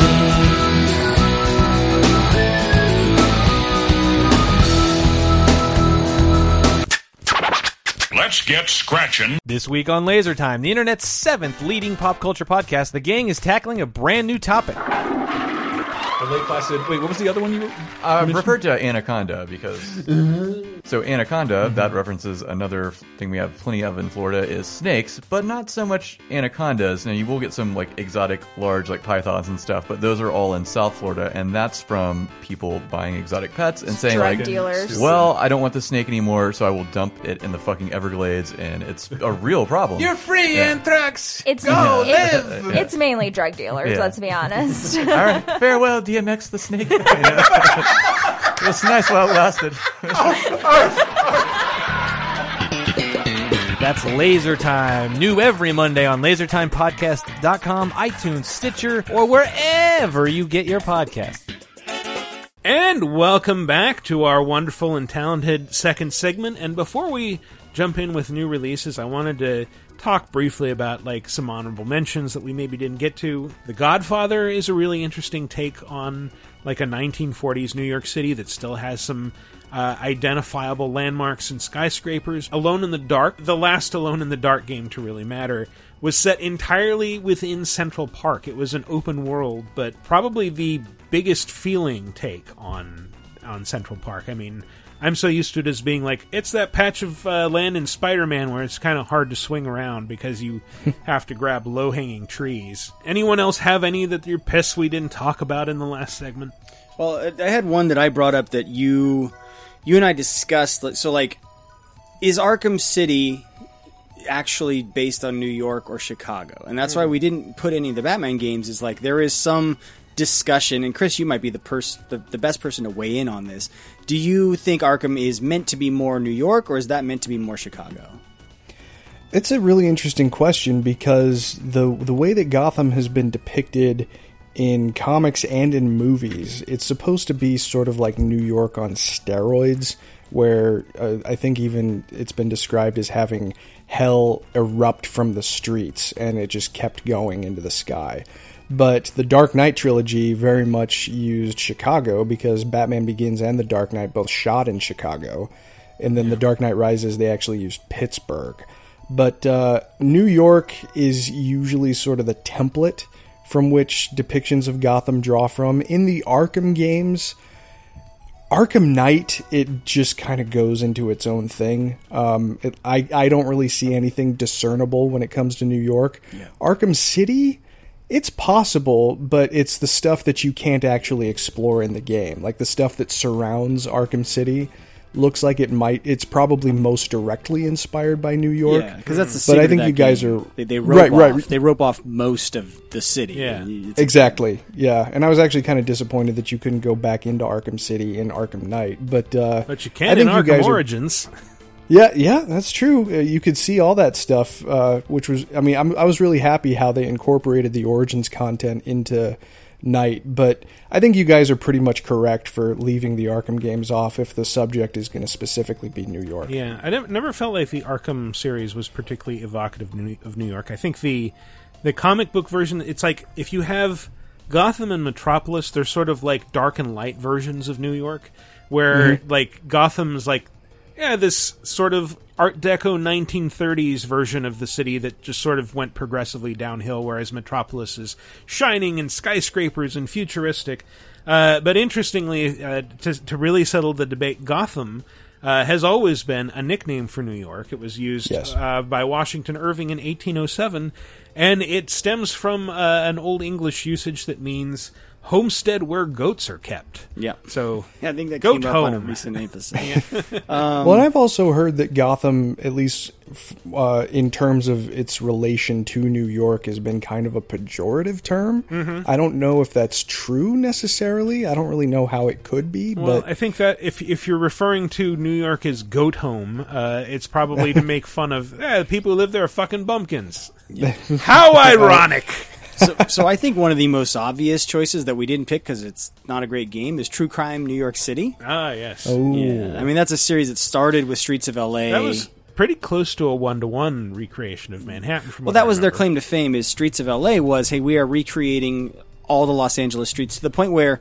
I, I was going to college and, and I so I knew where my apartment was at the time and I drove by like did they actually do it or not? And, and they didn't by the way. It was just like generic buildings. But yeah they, their, their whole thing of that series before it eventually became Sleeping Dogs were like fuck that. That's not as fun as Mhm. like hey we're just going to do crazy kung fu with cars and you know where you Yeah. can jump off a motorcycle and As hijack a car. to no, you'll have to make constant moral choices to be a cop or a rogue cop. Do you knock this guy out or pick him up over your head and throw him on a bed of spikes that are in this museum? We've already given True Crime New York City way more airtime than it deserves. The one I, I meant to really bring up that I think Chris can speak to, the Lego Marvel games Oh, yeah. actually do Oh, take yeah. place.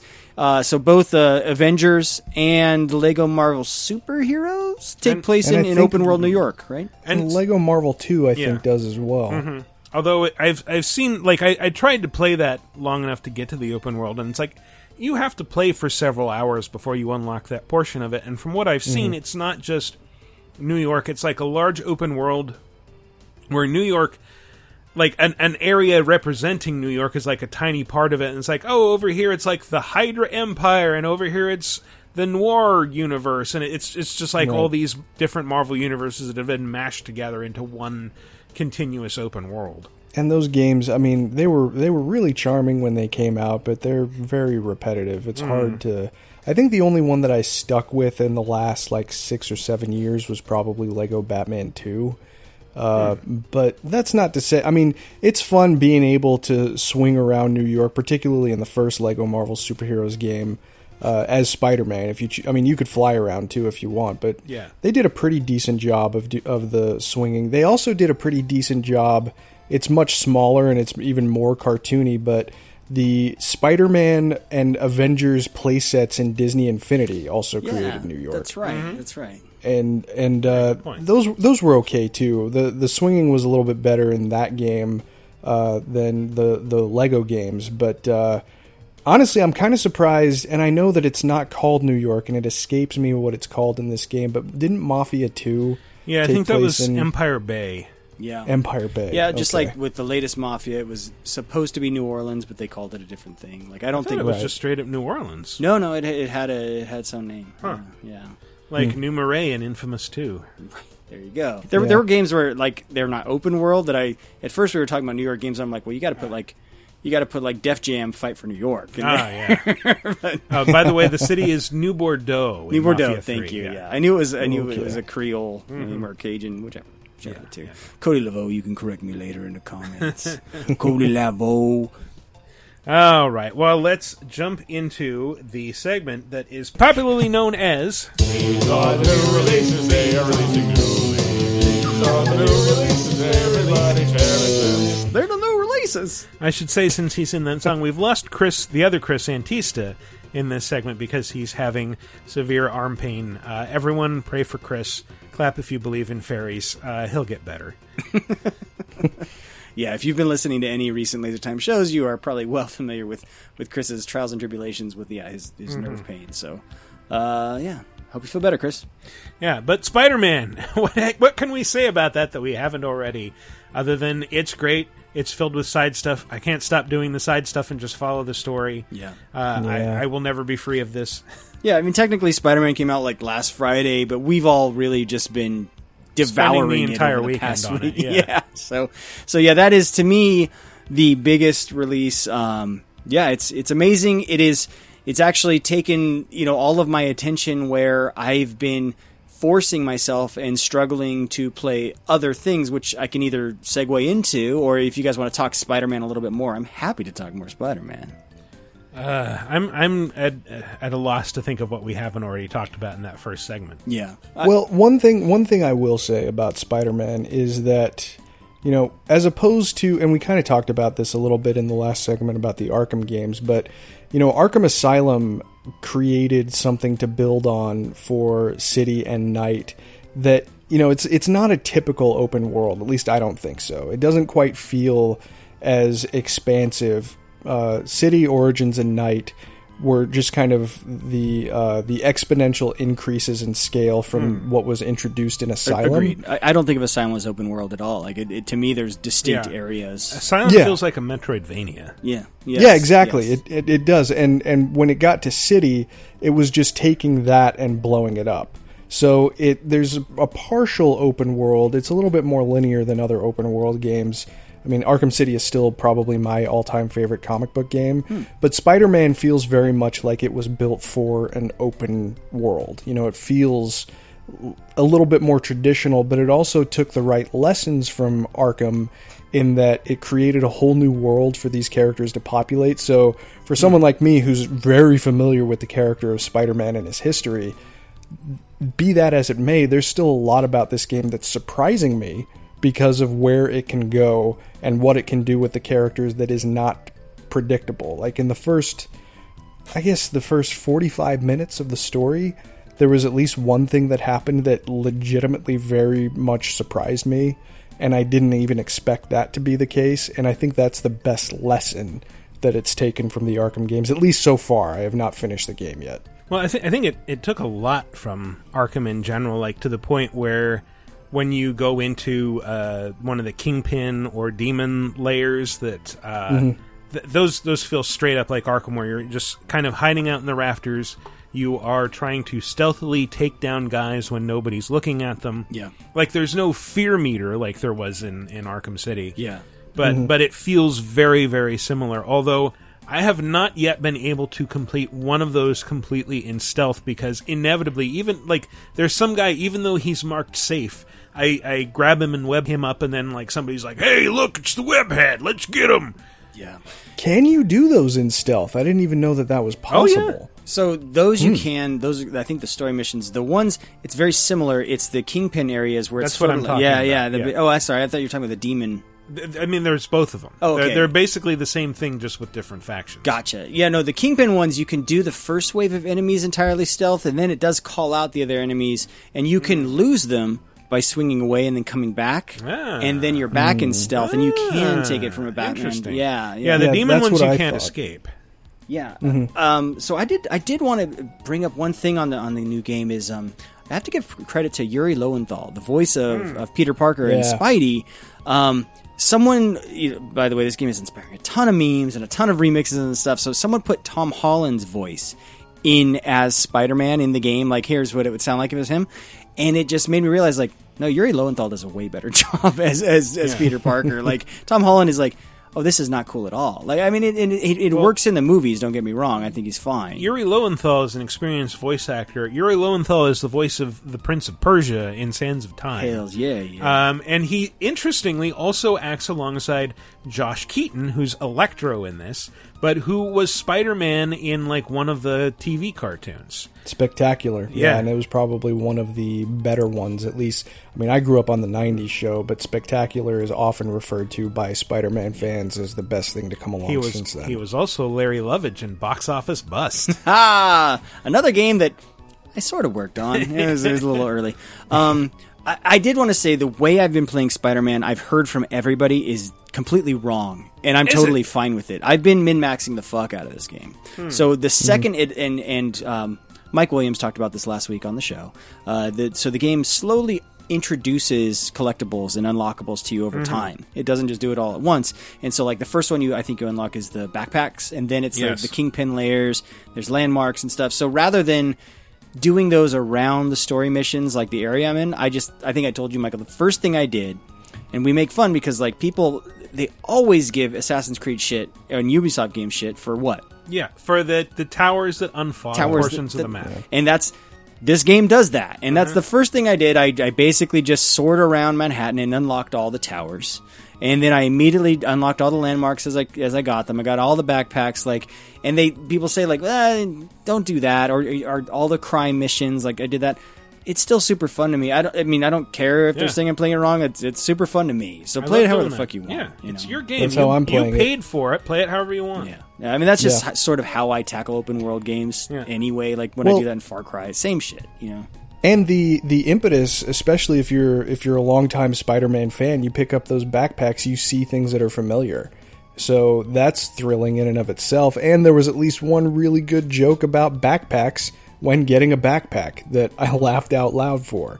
So yeah, I mean, I I- I certainly don't see anything wrong with playing the game like that. I'm trying to savor it as much as I can because I feel like I'm burning through it too fast. I mean, that's the other thing I would say is I, the last time I really read Spidey was Ultimate Spidey back Okay. when that launched. You know, like, I Mm, probably yeah, I probably bought the first year's worth of issues or something, right? And then and then Mm-hmm. I kind of turned out. I'd, I'd read enough Ultimate Spider-Man to understand the game when it came out. Yeah, sure. If you've got Ultimate Spider-Man number one, hold on to that puppy. I do. Oh. I have it, and I was, was wondering awesome. how much it was worth. I borrowed it from a Um, friend. Talk to me about. I got some X Men Wolverine Origins too. I don't know how much that's worth. But anyway, um, so but uh, no, so I haven't kept up. I'm familiar. You know, I grew up reading the strip in like newspapers and all that stuff. So I, I know all of the Spider-Man big beats. Like I feel like I've Mhm. absorbed them through osmosis over time through.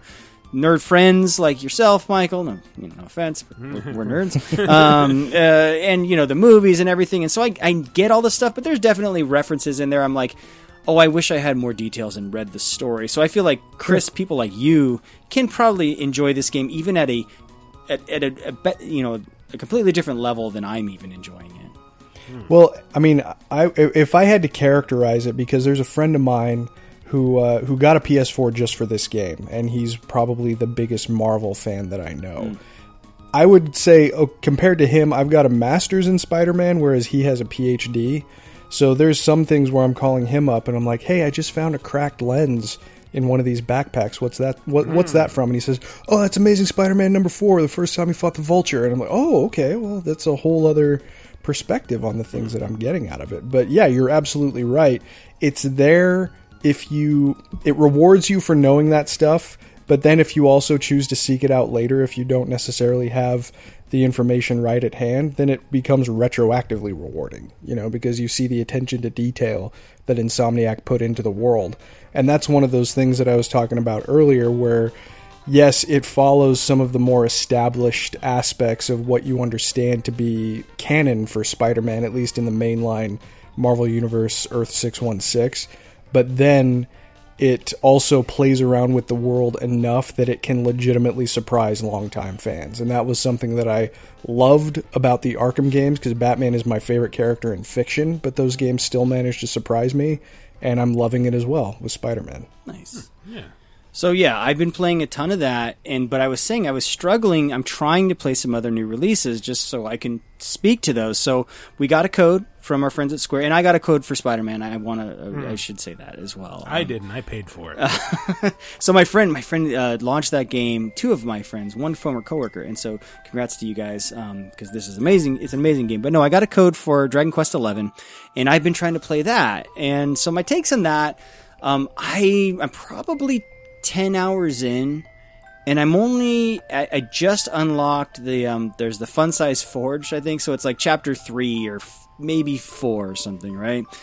And I will say if you have a game like Spider-Man just sitting there waiting for you to play it where it's a fast-paced amazing game it's really tough to focus on Dragon Quest XI um, Mm. and I I don't you know I, I, I, I will admit I'm sort of a Dragon Quest newbie like I don't play all the Dragon Quest games. So this is my first true Dragon Quest experience where I want to play start to finish and really you know appreciate the thing I, I don't know if all the games are like this, but this feels like it starts up very slowly, and it, and it's it is like JRPG game, the game. You know what I mean? Like it's every trope you know from JRPGs, it's in there. You know, and so that means some of the annoyances, like the every the cutscenes, just sort of take a long time. Getting places takes a long time. Um, I mean, luckily they you know they make it so that combat is optional. Like you can avoid enemies, but even to the point where I was sort of just like getting bored with certain things where there's there's like stealth missions where I'm trying to sneak around guards Hmm. and I just purposely bumped into them so that I would fight them because I wanted something to do.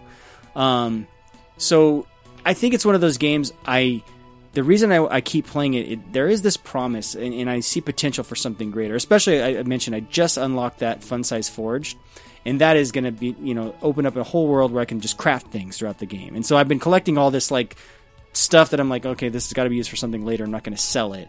And now that I have the thing where I can craft that, I think it's it's going to kind of add that layer of complexity that I've been looking for. But so far, it's a very straightforward JRPG experience. It's got all the all the recognizable JRPG story tropes, right? It's like, yeah, you're this chosen one hero. You go off, uh, you go meet a king or whatever. Something happens, you go back. Oh no, your home village. Spoiler alert. Oh, has been destroyed, and More this like is this is cliche with- alert. It's it's within the first act, right? Yeah, so I'm not really spoiling. It's the setup of the game, but it took me hours to get to that, and and the whole time I'm just thinking. I should be playing Spider-Man right now. well, let me ask you this: Does it have a princess who, once rescued, asks you, "Dost thou love me?" And if you say no, she says, "But thou must." I don't know. I'm not that far yet. Uh, it Ah. does have. So I, I I did a I tweeted about this. So because this is my my first full Dragon Quest experience, the one thing I learned a couple hours in, this is fucking anime.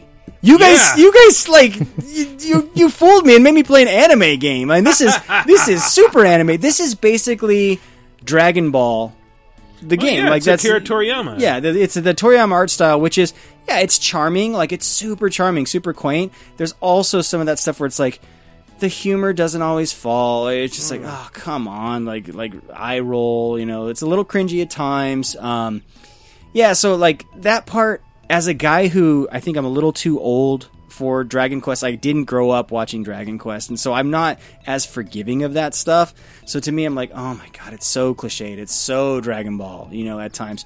But still, like I said, it's just nice. I love JRPGs, and so I'm going to continue to play it, and I can see the potential. But so far, ten hours in, I'm like, yeah, this is. I I I feel bad for them that they came out the same week as Spider Man, and it's and it's going to be one of those things where if you have to choose between the two, like maybe get through Spider Man and then open up a runway for yourself Yeah. for for Dragon. Don't let Spider-Man hang around being a distraction. Hang around. Got Yeah. it. Got it. Ah! That was unintentional. Uh, yeah, I was going to play the Fist of the North Star demo, but unfortunately, Spider Man happened. Yep. And that's pretty much all I was doing all weekend. Um, Yeah. The other game I played that's like kind of my in between games because you can play it on the shitter Mhm. is Donut County on mobile. Huh. And so because I'd heard all the buzz and we talked about it a few weeks ago, um, and then I it's it's it's on iOS and it's only five dollars for the exact same game, which is I think it's fifteen maybe for the full release, or might be ten. Sure.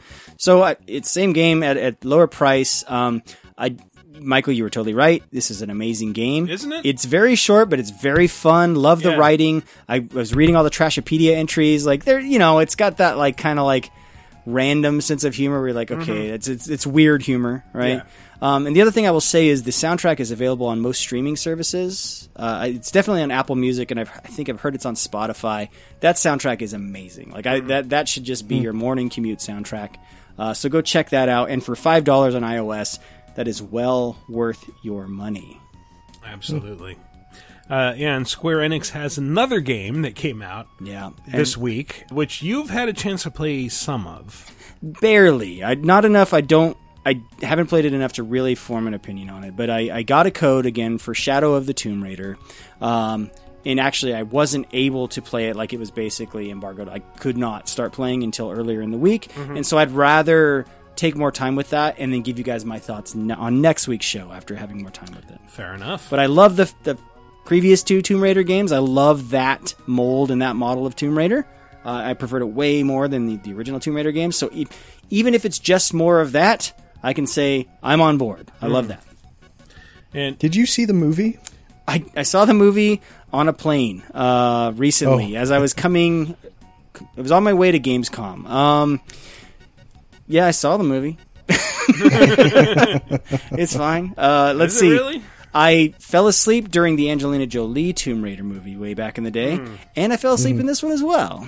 The the Angelina Jolie one was fun because it had Daniel Craig doing an American accent. yes, And It's like one of the only places you'll see that. And then the sequel had Gerard Butler, and it was far less memorable. I remember that. Yeah. Um, I thought the movie was interesting, and I know it was basically riffing on the plot of the first game in the reboot, which was you're on that Right. island with the the queen and all that. Um, so yeah, I mean that was compelling to me and interesting. I, just the movie itself, I, I don't think execution was maybe there where it needed to be, but it was Mhm. it was fine. I haven't seen it. I was just genuinely curious from someone who's familiar with the games. Yeah, it's. Uh, I mean, it's one of those things. I don't think you need to play the games to watch that movie, but I would just say it's Mhm. just a decent adventure flick, like, Hmm.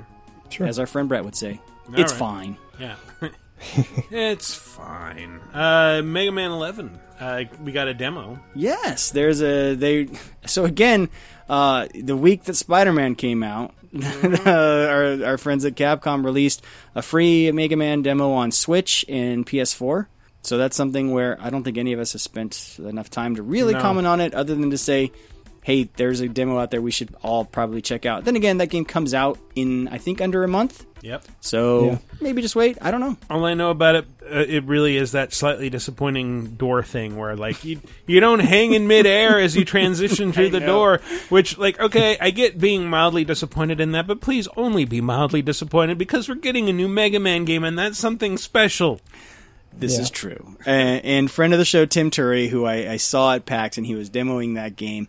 I was this close to tagging him in a, in a in a faux complaint about the jumping thing, and I said Yeah. he's probably getting enough real Yeah. complaints about this." It's not something I'm gonna leave Tim alone. to genuinely complain yeah, about. it's bullshit. Yeah, it's, it was always like this dumb thing from NES days that yeah, Mm. you're just accustomed to it, and Yeah. so Look, if if you really want a more modern game that lets you do that, go play Double Dragon Neon, There you which go. does that on purpose. But anyway, let's transition. Wait, you don't want to talk about NBA 2K? Come on, Michael. Do you? No, I didn't. Play, I haven't played it. Uh, I was actually kind of surprised because I picked up the Spider-Man Collector's Edition. There were a lot of people who were picking up copies of 2K19. I mean, that- that I didn't game- realize that basketball was that popular. that game sells really well. Like, yeah. that game Yeah. does just fine. Uh, NHL came out as well, so if you're a hockey nut, go for that. Uh, and then, and worth mentioning this week uh, on Switch, uh, a port of Dust: The An Elysian Tail came Mhm. out, and so if you haven't Mm. checked out Dust, this could be probably the best platform to check it out on. Yeah, combat-focused side-scrolling Metroidvania. Yeah, and it's it's got a really cool art style. It's like Yeah, yeah, hand drawn yeah. anime looking thing. So. hmm Very. s- I, I remember playing it on 360 and like has beautifully fluid animation. So Yeah. Mm. yeah, um, definitely worth checking out. But let's transition to.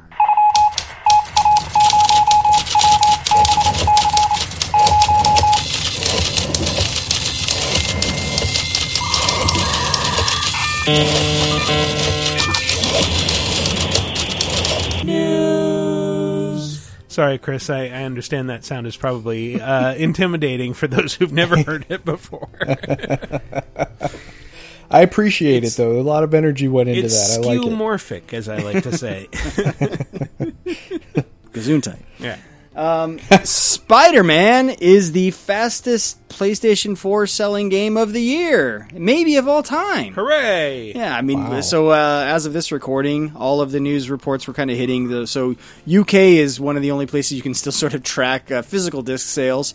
Uh, it was it was outselling God of War. It was outselling kind of anything PS4 at the time. So this game's going to go on to uh, to be a huge success. Not much to say there, other than hey, congrats! It's it's from what you've heard of us talking about the game, it seems pretty well deserved. Yeah. Yay, a game we love is doing well. But don't worry, for all of you that do pick up the game and play through it, uh, they have confirmed there's going to be a new Game Plus mode coming to the game soon. And so, uh, actually, I mean, God of War didn't get that till a little bit later after release. So if you are just devouring the game like us, hey, don't worry, you'll be able to play on New Game Plus pretty soon. Yeah, I'm, I'm, I'm looking forward to that. Uh, the new Game Plus playthroughs of the Arkham games were actually some of my favorites, so I'm looking forward to doing it with Spider Man. Yeah.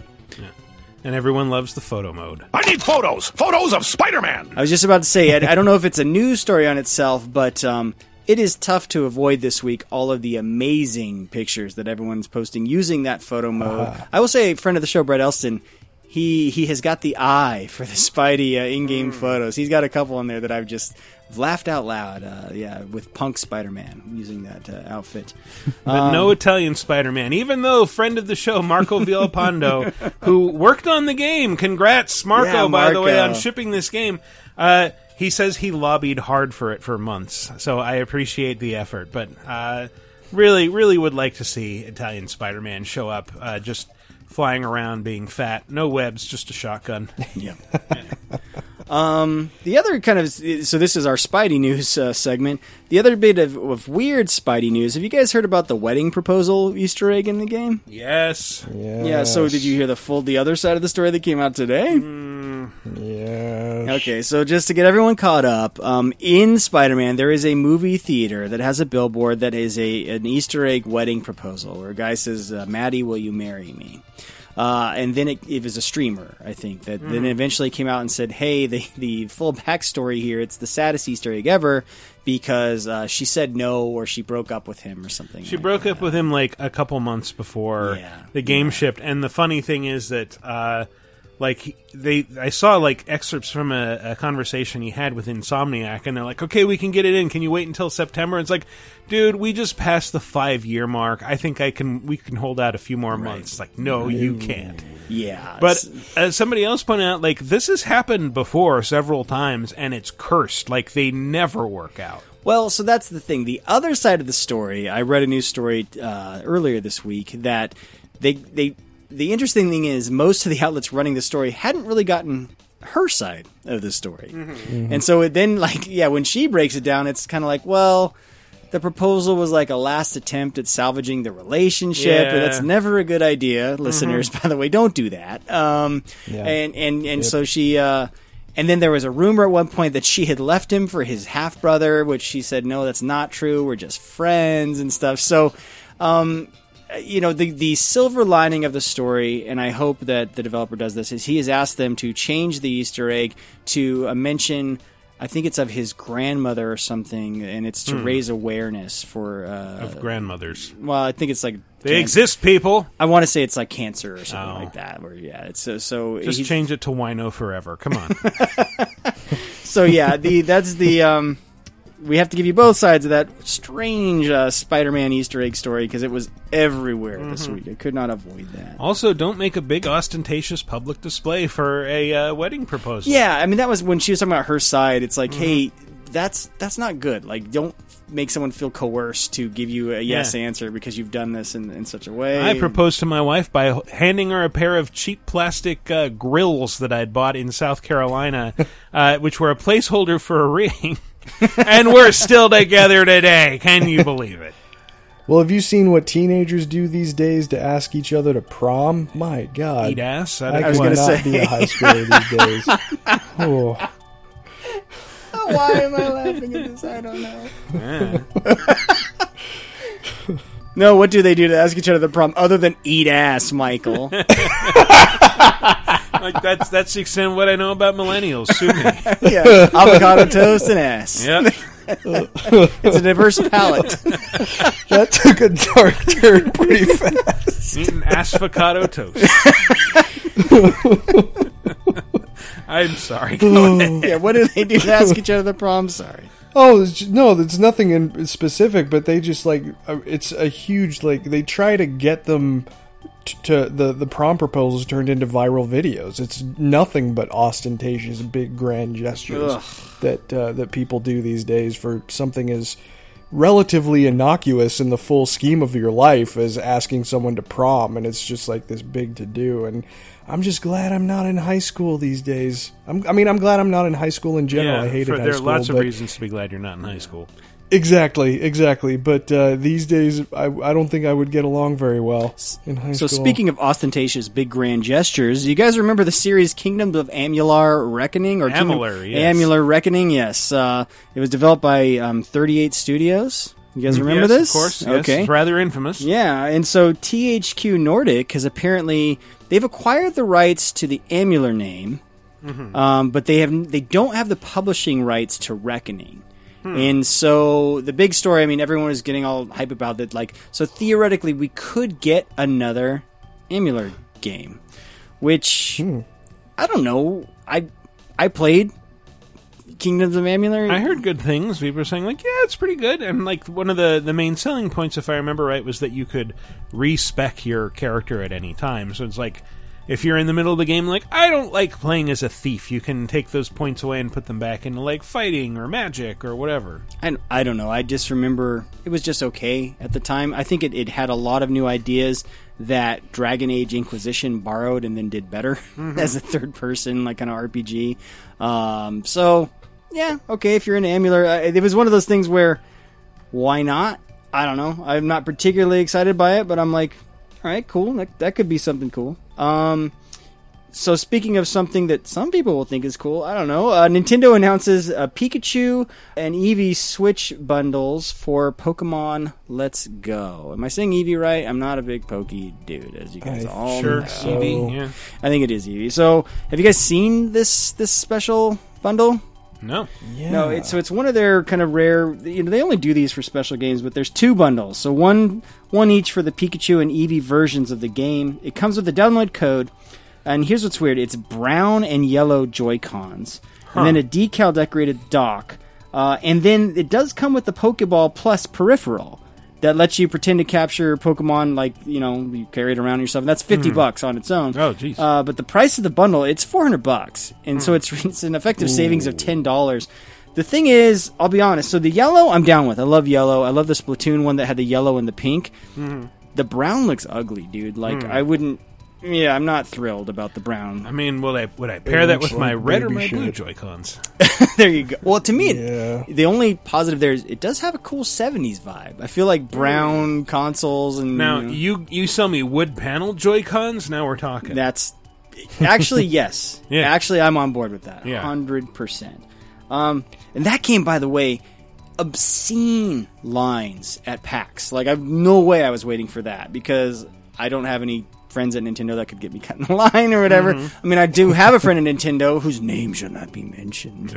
I never see him at these events though. um, uh, his name rhymes with Tim. Uh, but yeah, no. So that game. I don't know, man. It's going to be big, and the fact that Nintendo got behind that with a custom console bundle and not Smash is actually sort of a big deal. Yeah, that's that, that's an excellent point. I mean, when I was in fifth grade, and this was at the tail end of the '90s, uh, everybody played Pokemon except me. I never got uh, even my brother, who's five years older than me, who was in high school, watched the damn show and was doing the cards, and I just, I guess I was just too busy watching reruns of Batman the Animated Series. But yeah, I mean, this is a gold mine for them. Any any time they do something with Pokemon, it's always a huge deal, especially for obviously the biggest Pokemon fans. But yeah, I, I saw this bundle, and you know the design on the back of the console itself. I can see Pokemon fans going pretty nuts for that. The Joy-Con colors I don't understand at all, but I'm sure that with this bundle, especially if they're going to be pairing it with that Pokeball attachment, I can I can admire the intricacy of what they're going for with the Pokemon games that are coming out, even if I don't think I'll personally touch them at all. But uh, I mean the the the colors are weird, but I'm sure they're going to print money with this thing. I think yellow on its own would sell amazingly well. If you tried to sell that brown controller by itself, good fucking luck. Looks like a turd. You just wait if what if they do like a, a proper sequel because we don't know what Retro Studios is working on. If they end up doing a proper sequel to Tropical Freeze, you will get banana Joy Cons. I I am almost certain. Yes. Yep. Yeah, I I get behind that. registering that URL for a future band name, Banana Mhm. Joy Cons. Got it.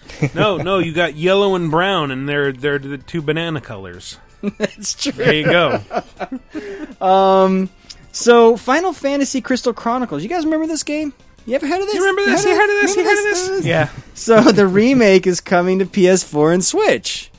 Um, wow. The, the is thing- it is it headed to Switch? Because Yeah, I saw yeah. people complaining that it was announced for PS4 but not Switch. Uh, the, the article I read says PS4 and Switch. All right, then. Um, and the cool thing is, I don't. So I don't know if anyone actually remembers much about this game, but this is the one that was one of the first co-op multiplayer Final Fantasy games. It's an action RPG, but the thing is, it was a pain in the ass to play it because I think you had to you had to each have a GBA and Mhm. use like link cables and connect to a GameCube. It was like.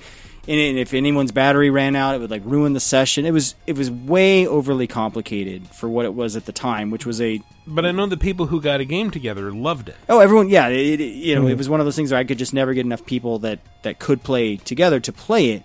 Um, the thing that makes this game stand out to me, and so th- well, what's great is if it's coming to Switch and PS4, it's super easy to get a game of four together, and you can just do it online at this point. So that's cool. You'll Mhm. finally get to be able to play the game the way it was designed, right? Yeah. Uh, similar to like uh, Zelda Four Swords.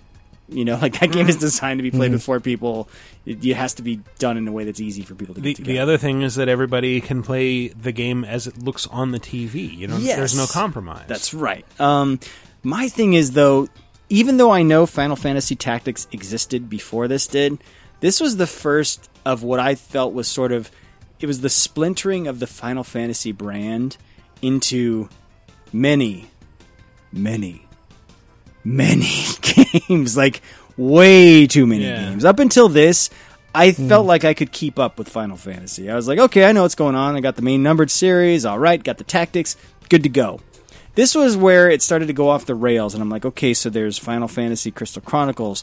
Eventually, there's Dissidia now, and there's all like, like there's like, basically, even though we have 15 as the main entry, there's like 25 Final Fantasies that have released just in me describing Final Fantasy to you guys just now. It's Yeah. it's like, and this was sort of heralded the beginning of that. In, in my opinion, at, at least in my memory, I don't know about you guys. I have never played a Final Fantasy game, Ugh, and I know that that's sacrilege, but it's exact. It's for exactly that reason. I'm I'm kind of big on a logical progression when it comes to numerical identity in game series, particularly long running game series.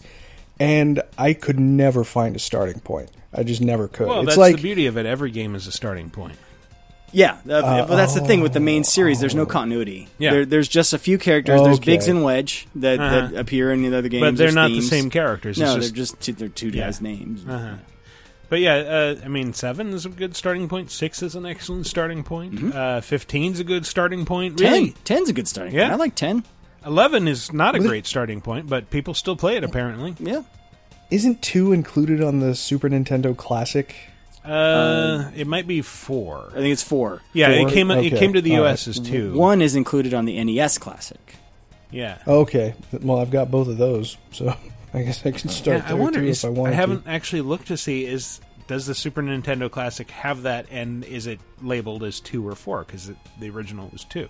I realize that I'm probably embarrassingly behind on on Final Fantasy, but it just that's the thing. It just it seemed this is the problem of being a neophyte with this is that it seemed a little t- too intimidating to try and get into, but maybe it's not. Maybe I should just get off my ass and do something about I mean, the one thing I will say about Crystal Chronicles is it was meant to be the least intimidating, other than having to jump over all those hurdles to get a game together.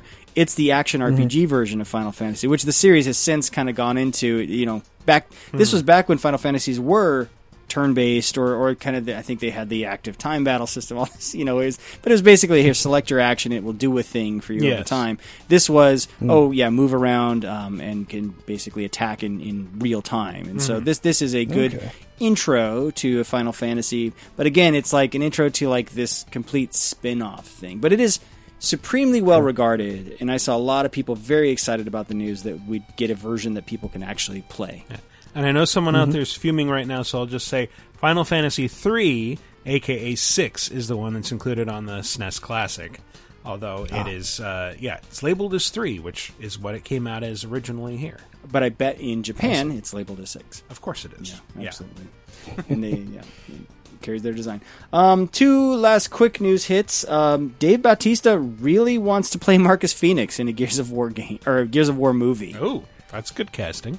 Yeah, I mean, Yeah. I could see it. He's got muscles. He's bald. well, you know the thing with with Batista though, and I, I I mean I watched him 13, 14 years ago when he actually got his start in the WWE, which isn't exactly the best place to showcase your acting Uh, ability. I followed him when he was Leviathan in OVW. Thank you very much. Hey, hey, hey, oh, all right. I'm talking to a professional Uh, here. Yeah. exactly. Uh, with by the way, we mentioned a game named Prototype. That was John Cena's original name when he was John wrestling Cena's in name, California. yes. Was it Thank you. really? Uh, yes, he was the prototypical was. male. Thank you very much. Oh, okay. That's my nerd wrestling. So, no, that's that's beautiful. I love it. I, I should you should be on a WrestleZone podcast. But uh, I think that Batista has actually become a, a pretty good actor, and those aren't common to find when you're going to be typecasting these uh, these kind of muscle bound characters. I remember people years ago were trying to cast Triple H as Thor, and it's like, no, I don't think that would work very well. I mean, I didn't. I like Triple H just as much as the next guy, but it, he wasn't the most memorable part of Blade Trinity. Just about to bring that up. Forgot he was in Blade Trinity. Actually, I would say you're right. Bautista Bautista has become a good actor to the point where I, I don't know that he's not credited, but people don't really talk about it. He was in the Grand Budapest Hotel. And, and remember, Yeah. he had that role. He was like he was one of those guards, and, and it's a kind of a pivotal point in that movie. Um, Yes, and and, and it wasn't like hyped up, you know, because uh, you know you don't wouldn't necessarily want to hype that thing up. You know, it was a very serious scene or whatever. But Hmm. uh, Yeah, but he also, I mean, it was a smaller part, but he did really well in Blade Runner 2049. I thought Mm. it was it was a small part, but it was pretty important in the in the early part of the plot.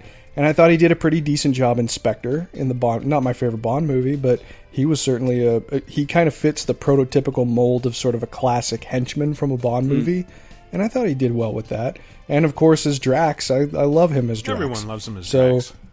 Yeah, well, of course, yeah. I mean, what's not to love, Hmm. really? But uh, no, I, I would I would be pretty excited if this actually came to pass. I think that would be pretty solid casting. By the way, I think I mentioned he's bald like Marcus Phoenix. I don't think it's actually confirmed that Marcus Phoenix is bald. Like that's the great debate. Have they shown? Yeah, his I don't. I, Oh, I, I 'cause he's think he might have his taken hat, off yeah. the bandana at one point, and he has hair underneath. I think so, he might. Okay. yeah. Okay. Ah well. We just sort of assume because, like, generally guys who are always wearing a do rag uh, are hiding something. Nothing wrong with it. Just Yeah. saying. The Yeah. Bret Michaels, if you will. Uh-huh. Yeah, yeah, yeah. Um, and so, last bit of news. I don't know how much we'll have to say about this. I just really want to get across um, this punchline. Uh, so, Valve releases the first full full on porn game with many more to come. Well, when I- when I read that, I thought what you were actually talking about was like the fact that when Scum shows up on the now streaming, the live button covers Yeah, up the S, and that it just was looks great. like cum. done, it just comes. It looks like live cum. no, I had to get that headline out because that's a Dave Redden memorial memorial pun headline. Ah, Um, yeah. But uh, no, so this is you know Valve for a long time has not really it hasn't let these types of games just be on on the Steam store. I think there have been games that are like as close as you can possibly get to a full on hentai game. Am I Mhm. saying that right? Yes. Okay. Um, but not without, but not being completely explicit. And so this Yeah. is the first game. But like there have been ones that like are like okay, download the game through Steam, the uh, censored version, and then there just happens to be a patch on our website that you can download to get the full experience. Yeah, exactly. So this is the first. To be honest, like I just grabbed the headline. I don't even care about the name of the game. It's more what this thing signals. Like Mhm. if if you're going to be into this game, this type of game, I'm sure you know what the name of this game already is. But Yeah. it's it's just the first of. I would assume many. Um, it's further proof. Like, hey, the Valve, the, the Steam store is, it's the Wild West, man. Like, like almost, it's just pretty much anything goes at that point in this. As long as it's not a virus, I don't really care. Uh, true. Yeah, yeah. Yeah. They're they're having a few of those. So Yeah. so that's it for the news. Let's move on to the community segment, which is always a segmenting our community. There Last week's question of the week, as you might recall, was what is your what would be your custom superhero persona if you could decide that if you weren't if you didn't just have random powers thrust onto you that you secretly thought sucked and you'd rather have the cooler powers that are enjoyed by the angsty teen next to you who also thinks his powers suck. Yeah. And I just straight up ripped off. I think Chris, you'll appreciate this. I was just dude love. I would spread I would spread love and harmony and happiness wherever I went. Beautiful. Uh, he would be proud. And I'd be Mr. Ass. People would look at my ass and know that guy's name is Mr. Ass. You mean Billy Gunn? Still- You'd be the Sure. ass man, Billy Gunn. Whatever I that still laugh when I hear his music. Oh my god! Everyone like one of the things I showed my wife when we got to a point where you know we could have funny, goofy jokes with each other. I just randomly started playing that song. She just what the hell? Are you talking about that? the I'm an ass man like that? His just Damn, yeah. damn. Yeah, I'm an ass exactly. man. Ski, ba, ba, ba, da, ba. Yeah, I mean, because when I mean, really, his music ultimately became the New Age Outlaws theme, which is "Oh, Yep. you didn't know." Dun-dun-dun-dun. Your ass better call. Uh, I'll stop. Uh, so, did you have one, Chris? A, a custom superhero persona? You know, I've always kind of bandied one about in the back of my mind because I love I love the idea. And, and let me tell you about a little bit about how much I love Superman. Okay. I love Superman so much that when I was a kid, I was pretending when I was playing Superman 64 that I was playing a better game by just flying around in I was about to say you roam. were, you were That's pretending to play much- a good game. Yeah, exactly. Exactly. That's all you could do. That, that- even as a kid, I didn't realize how bad that game mm-hmm. was. Even though the most fun I was having with it was in free roam, just flying around, not doing anything, and pretending I was punching mm. bad guys. That's how bad that. so you would be. Superman. Well, as much as I love Superman, I think the power that I've always wanted the most is invulnerability. So, like having unbreakable skin and, and, and strength and stuff. So, I thought it was it would be kind of a cool idea to to be a hero that was strong, who could not be broken, but who could also make people forget that they ever saw him. Oh. And I called him hmm. the unseen. So, Damn. the unseen who has a mysterious past and who is trying to run from atrocities he committed. I don't know what they like you could have an but edgy Netflix to show. Maybe maybe Sounds like an M I'll have Night Shyamalan movie in more ways than one. you forgot you ever saw it, and it's a, about a dude that's Oh. unbreakable. Just saying. And he'd probably make it. I, I well, I really hope Glass is good. I'll just throw that out there. But uh, yeah, someone who could actually clean up messes, sort of behind the scenes, and if someone does actually see him, could flash his eyes almost like an MIB neuralizer, and just make you forget that you ever saw him. But he he's always there watching.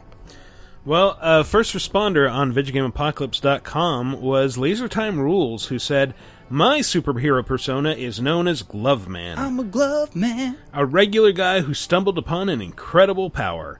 The the powerful gloves of Gardwin.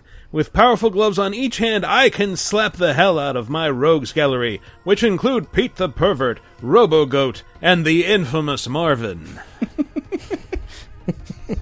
It's your cousin, Marvin. You know that sound you've been looking for? Uh, Listen to this. Thank you, Chris. Thank you. I got Uh, what you're going for. You old so and so says, uh, if I were a superhero, I'd be polite on public transit man. I would be impervious to bullets, knives, and blunt objects. Uh, yeah, don't ride Bart. Uh, which would be very helpful given what I'm about to tell total strangers about themselves and what they are doing and what they should be doing instead. Oh, and some limited use Professor X mental power to get them to engage in deep self reflection and stop being rude. Indeed. you stop eating that burrito. You stop complaining about that guy eating that burrito. You want to read Sleepy Face, Chris? Sure. Seeing as how the question this week is my brain's default state, I think I'll mix things up a bit and share with you the first superhero version of myself I created. I first drew him in second grade. He was called Big Man. He was a giant, muscly black guy with a high top fade, and his power was super strength that he got from a magic medallion he wore on his neck. I revived the character when I was in high school. He became a slim down, but still muscular, because comics, guy in a trench coat and a ball cap. He still had super strength from the from the medallion, but could now fire Hadouken type energy blasts after encountering and fighting a parallel version of himself. That is the most '90s high school thing I've ever heard. I love that. From the trench coat to the Hadouken. I love that he made a return as a slimmer version of himself. Ah. Oh man. Well, Beautiful. On Twitter, uh, at Gersnort says, "Debt free man, just a regular dude, except he has no student loan debt." That is Wow. truly a superpower in today's economy, my friend. Yes. uh, Red Cyclone Inc. says, I'm just going to steal Combo Man's power set. The power of the 90s. Chris, tell us about Combo Man. I'm guessing you know about Combo Man. I actually don't know. Oh my Combo god. Then let Oh me let me enlighten you, my friends, uh, on Combo Man. So Combo Man, uh, his origin story, Rick Wilder was a normal student who happened across AIM uh, pressuring a teacher named Professor Boyd into giving them a secret device that could expand the human potential. Upon being discovered, Rick ran into a room where the device was running, dropped his comics, and ate a combo. Combo, the fucking snack from the Yeah, I 90s. knew- it's like a I- I was gonna with make a joke about that, No, it's yeah. th- th- th- this is gets better. Uh-huh. He was transformed into Combo Man. He easily defeated the AIM agents, but they sent the Super Adaptoid after him. Rick defeated him as well. His powers and abilities. Combo Man has the powers and abilities of a dozen heroes and villains, including Spider-Man, Captain America, Hulk, Iron Man, The Punisher, Wolverine, Cyclops, Magneto, Doctor Doom, Human Torch, and Daredevil. This is a branded comic advertisement for Combo Snacks where they gave the hero the powers of all of their be- they fucking sold out their You- heroes. You, know what? That sounds like such a an idea that a ten year old would come up with. That I wouldn't. It just reeks of disgust on Marvel's part. Like, like oh God, combos being difficult. Well, fuck it. Uh, he's got all the powers of our best heroes. And like, yes, that's brilliant. Do that.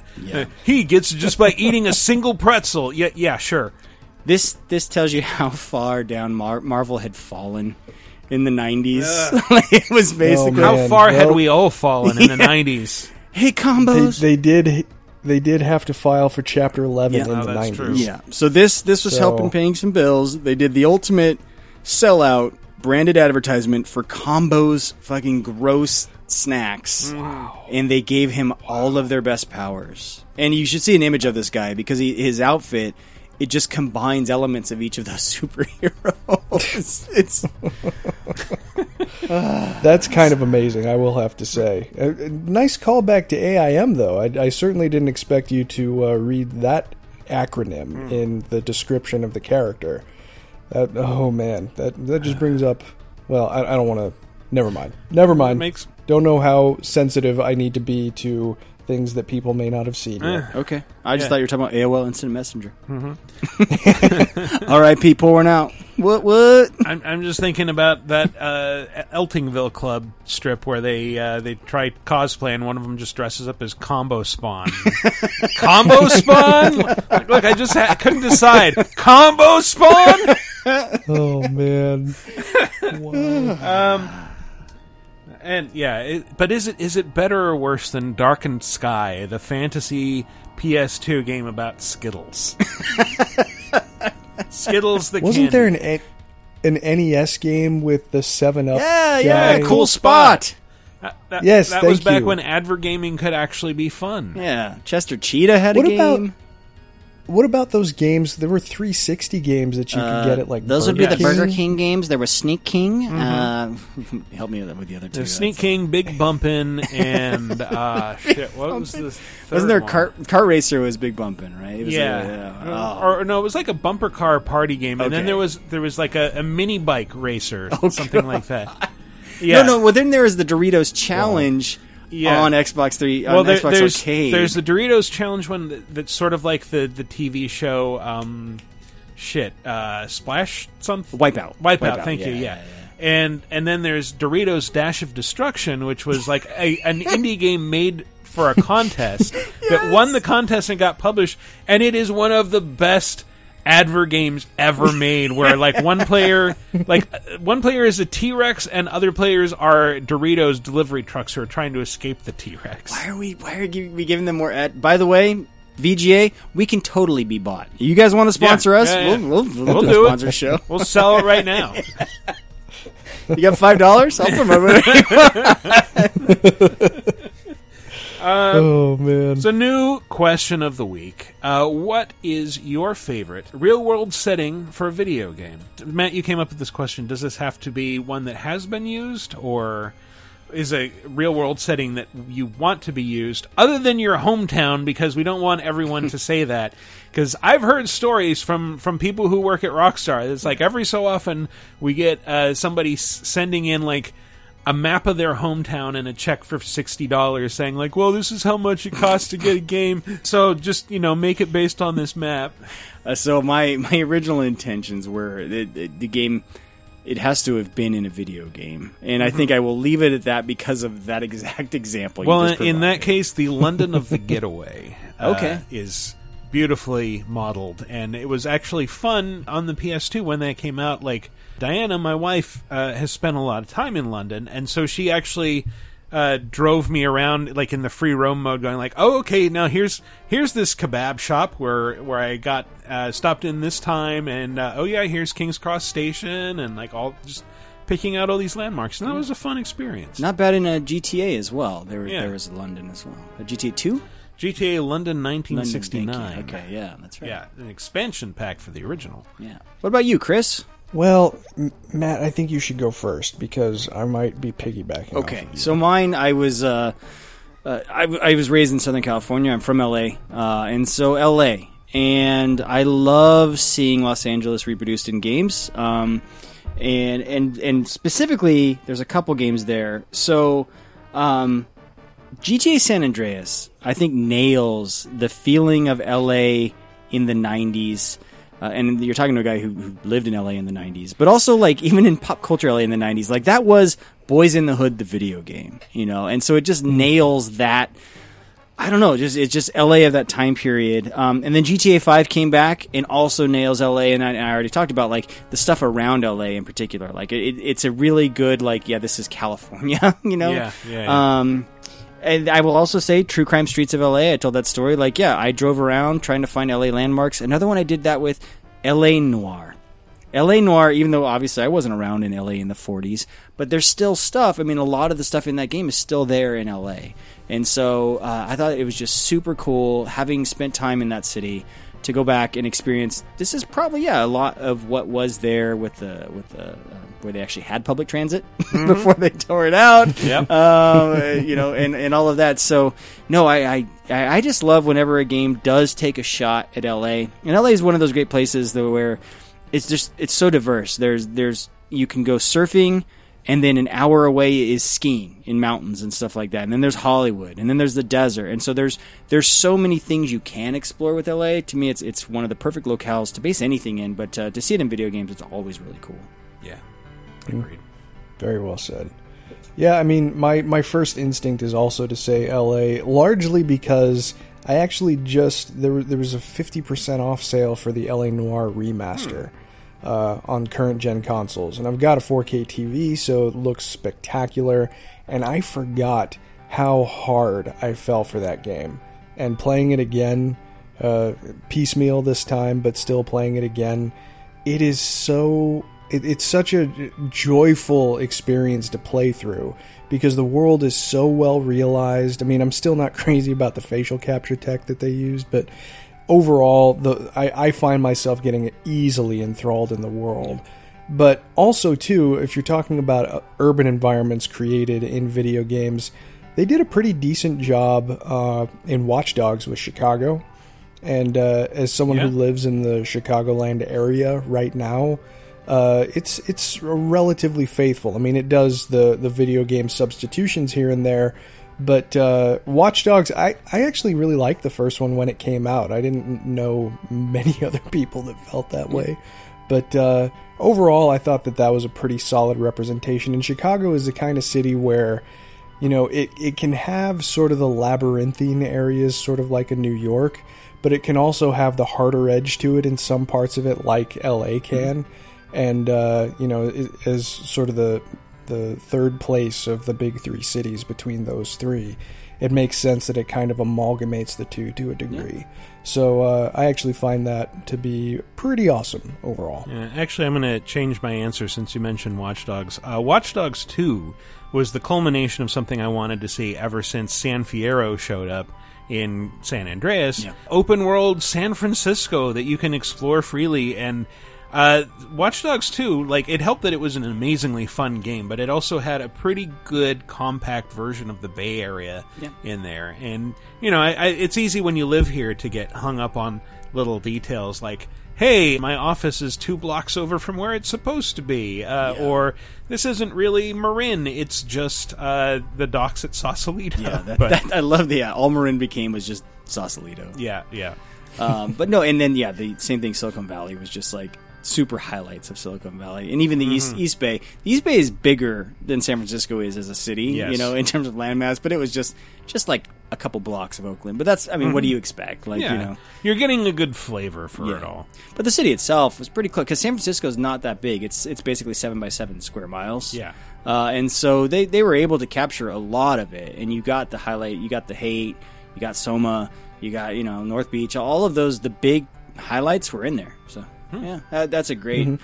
That's a great answer. Yeah, Watch Dogs has kind of nailed it twice. I wonder where they go next. Hmm. That's the million dollar question, isn't it? so, Anybody else play Watch Dogs 1 on the Wii U? No, I don't think so. All right, what's your favorite recreation of a real world city in a game? Let us know. Go to VidjagameApocalypse.com, answer under the comments for episode 281, or go to the official LaserTime community on Facebook. There'll be a thread there where you can answer, or you can just hit us up on Twitter at VG Apocalypse. So that's been our show. Let's go out with some plugs. Uh, Chris, why don't you tell us a little bit more about your show and where people can find your stuff? Yeah, absolutely. So thank uh, and first of all, thank you very much for having me. I Well, really thank you for. Thank you for giving up your evening to be on this.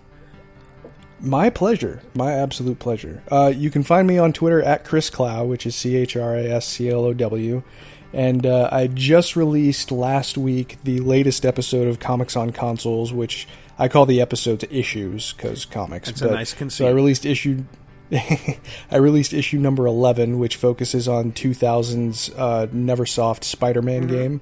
Uh, so, in the episode, what I basically try to do, since I love comics and I love video games, I kind of sandwich the topics together. So, I touch on early 3D games, why I feel that Spider Man is kind of an unsung hero in early 3D games, and I delve pretty hard into Spider Man's history and the creation, the process that Stan Lee, Steve Ditko, Jack Kirby went through to actually get the character created.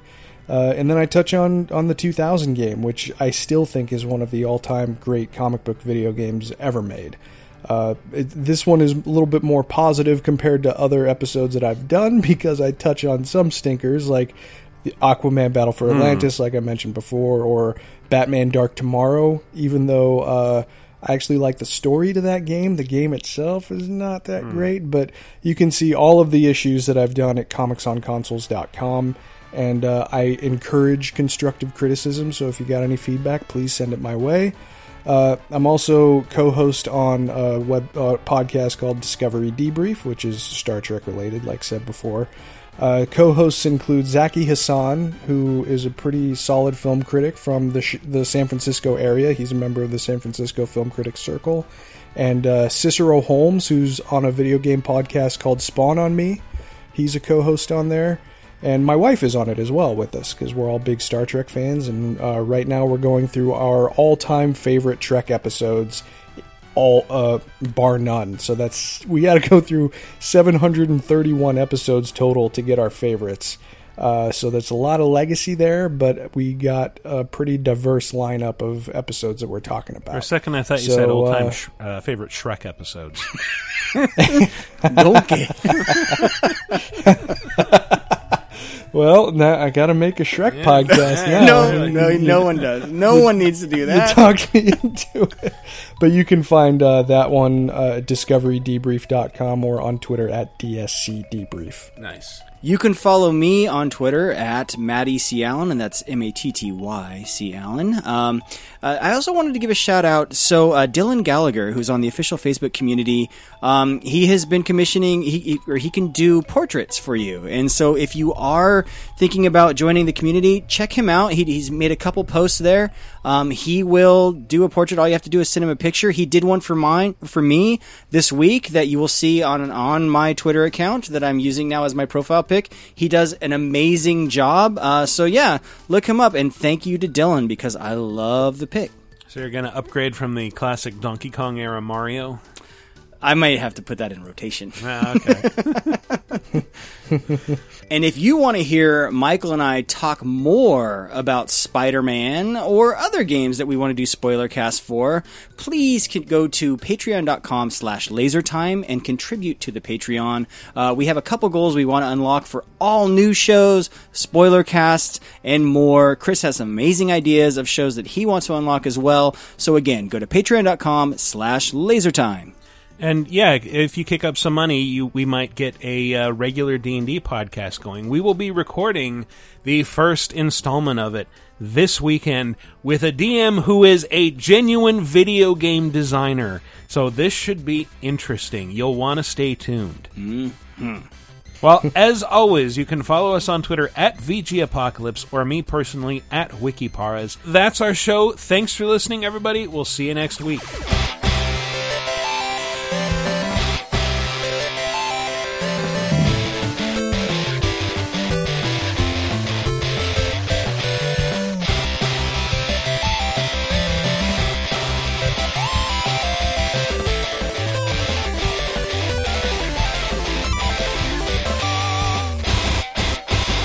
Chris, can you hear me? Antista?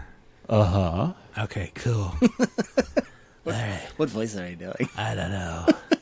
it's kind of dirty but sexy It's at the little, same time. it's a little hot. It's like Ah, cartoon hot. I'm watching you through the bedroom window. What not if I'm watching you first? Uh, that's just like the default creepy line from like what Harland Williams' Don Knotts impression. I think someone's Don Knotts impression.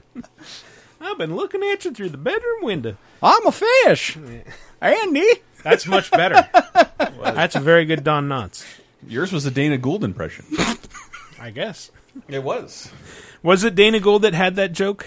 Yeah, I'm All looking right. at you through the bathroom window. Yeah, yeah, yeah. And apparently that uh, Don Knotts' daughter came up to him after a performance once and said like, "Oh yeah, my father heard that and loved it." He loved it. that is what I'd sound like as a stalker. That was pretty good. Wow. And we've got our secret sound.